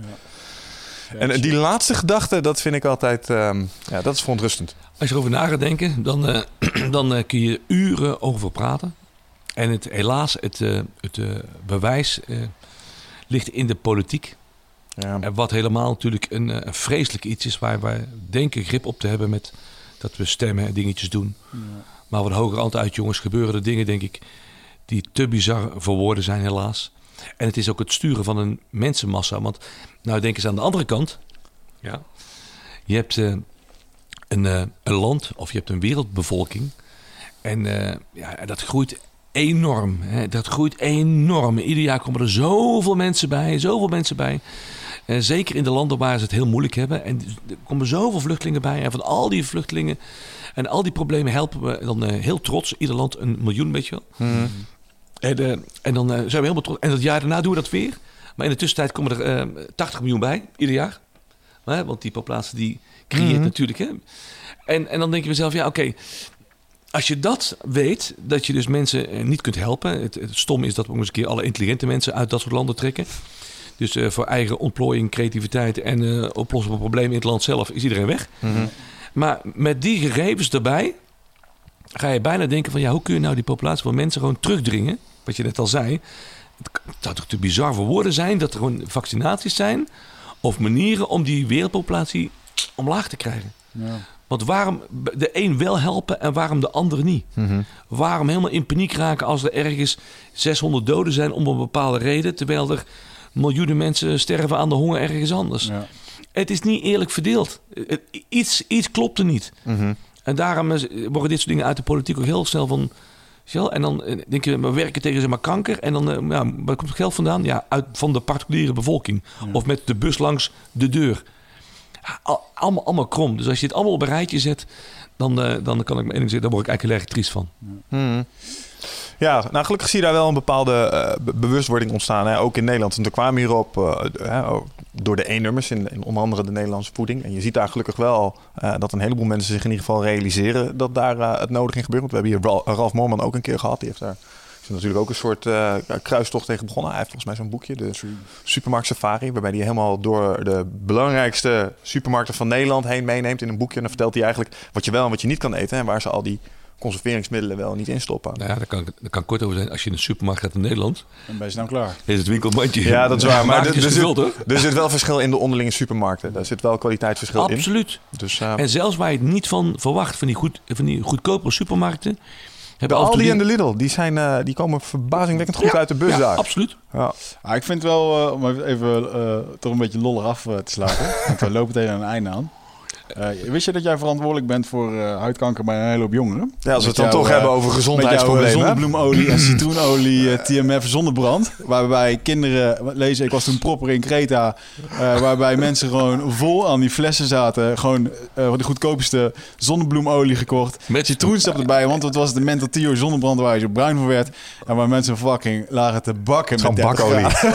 Wat was daar het verhaal van? Achter. Bullshit. Gewoon bullshit. ik heb het, ik heb het horen met jongeren zien doen, jongen. Luister, maar als je heel goed nadenkt, hè. Als jij iets gaat bakken in een pan, hè. Ja. Mm, dan doe je daar boter in of olie, toch? Ja, ja. Ja, ja oké. Okay. Nou, dat wordt dus van, eh, van onderaf met een vuurtje of, met, of uh, elektrisch, whatever, wordt dat heet gemaakt. In ons geval is de zon die jou dus een bepaalde kleur geeft, toch? Mm. Ja. Dus als je daar olie op gaat smeren, pure olie ben je jezelf aan het bakken. Ja, dat bleek. Nou, maar deze, dat, dat is ook wat ik heb gezegd. Als je lekker bruin wil bakken, dan moet je dat doen. Ja. Als je lekker bruin wil worden. Dus eigenlijk is dat gewoon echt, ja, ja, het is gewoon eigenlijk een hele goede tip.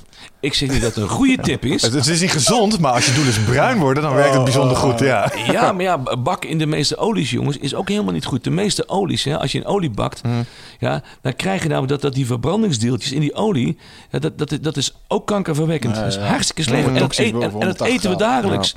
Ik bedoel, lekkerste eten maak je eigenlijk gewoon klaar in een pan met een heel klein beetje water. En eigenlijk de bouillon van de soep die je de dag van, van, van, van tevoren eh, genuttigd hebt. En daarin het eten klaarmaken. Snap je? En, en, en boter. En, en ik gebruik het bijna nooit. Nee. Maar ja, die tip met bruin bakken, ja, dat was wel heel erg. Ja. Het, het ging wel viraal om een tegenwoordige Er zijn te mensen verbrand erdoor. Ik heb Ja. ooit een, een, een gehad, een sponsor, die ging mee naar Salau toe. Hij zei, oh, ik wil het wel eens een keer doen. Ik zeg, ja, maar ik zeg, het brandt wel. Eh, Ach, maakt niet uit. Die had gewoon de waterzakjes op zijn rug. Hè. Fucking hell. Het was Ja, echt niet goed, jongen. Echt zo. En waarom ben ik nou zo bruin? Dan denk ik van, ja, maar de eh, mensen vragen, heb je een zonnebank of doe je... Mijn familie van heel vroeger kwam, is pas een normale volk uit Zuid-Frankrijk. Normale zigeunervolk.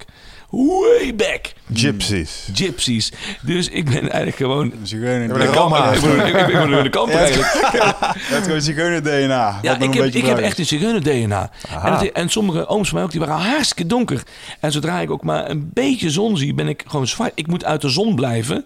Anders word ik pik en pik zwart. Dus iedereen dacht, die olie met citroensap, Dat is het. dat werkt. Dus voor komende zomer, doe het niet. Nee, Sterker nog, zonnebrand snapt ook helemaal niemand. Als ze denken dat het factor 20 Nee, is, dan denken ze dat dat heel erg sterk is, factor 50.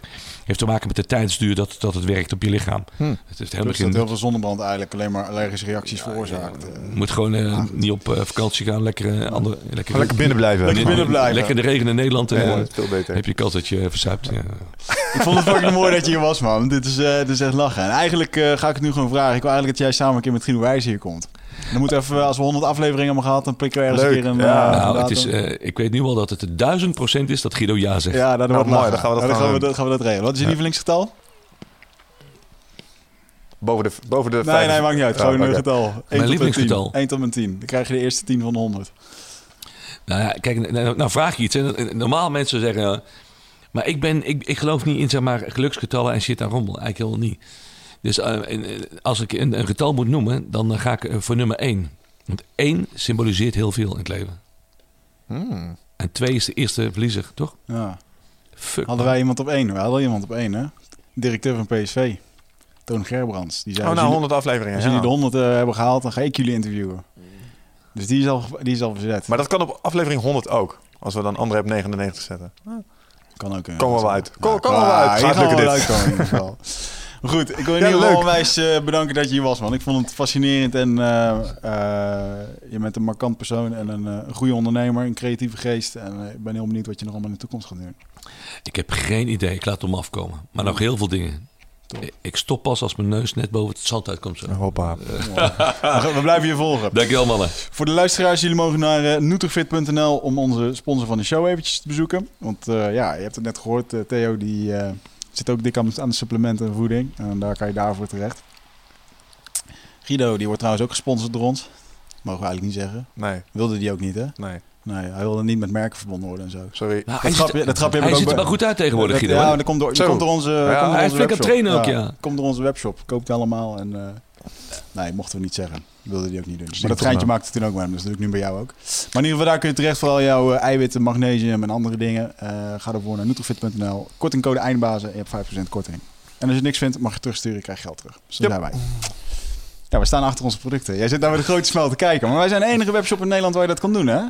Gewoon ook van merken die, we, merken die het zelf niet eens aanbieden. Daar bieden wij van aan. Als je het niks vindt, terugsturen. Ja. Krijgen we een kn- knaken terug. Dat is bijzonder. Is met liefde zaken doen, hè? Ja, Inderdaad. maar... is- Ja. Nou, is geloof in je producten. Ja. Liefde voor het product. Het belangrijkste wat er is. Ja, oké. Luisteraars, ehm, als je je inschrijft voor onze nieuwsbrief op de website, dan krijg je nog eh, toegang tot eh, geheime content. Want dan ga je zo meteen nog twee vragen stellen. Oké. Die mag jij eh, beantwoorden en dan eh, hebben jullie daar ook toegang toe. Good times ahead. Alright. Next time! Tot de volgende keer. Ciao.